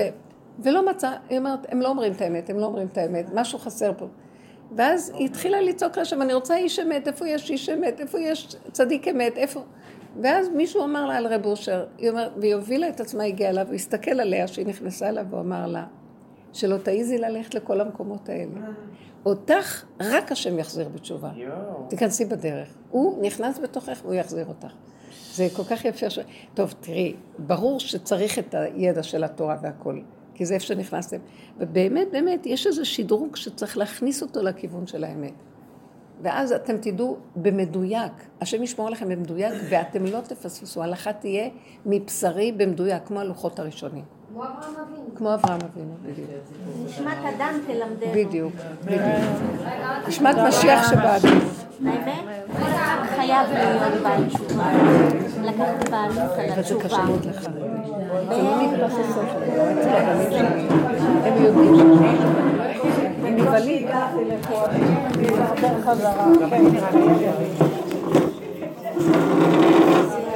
איך את בת יפה?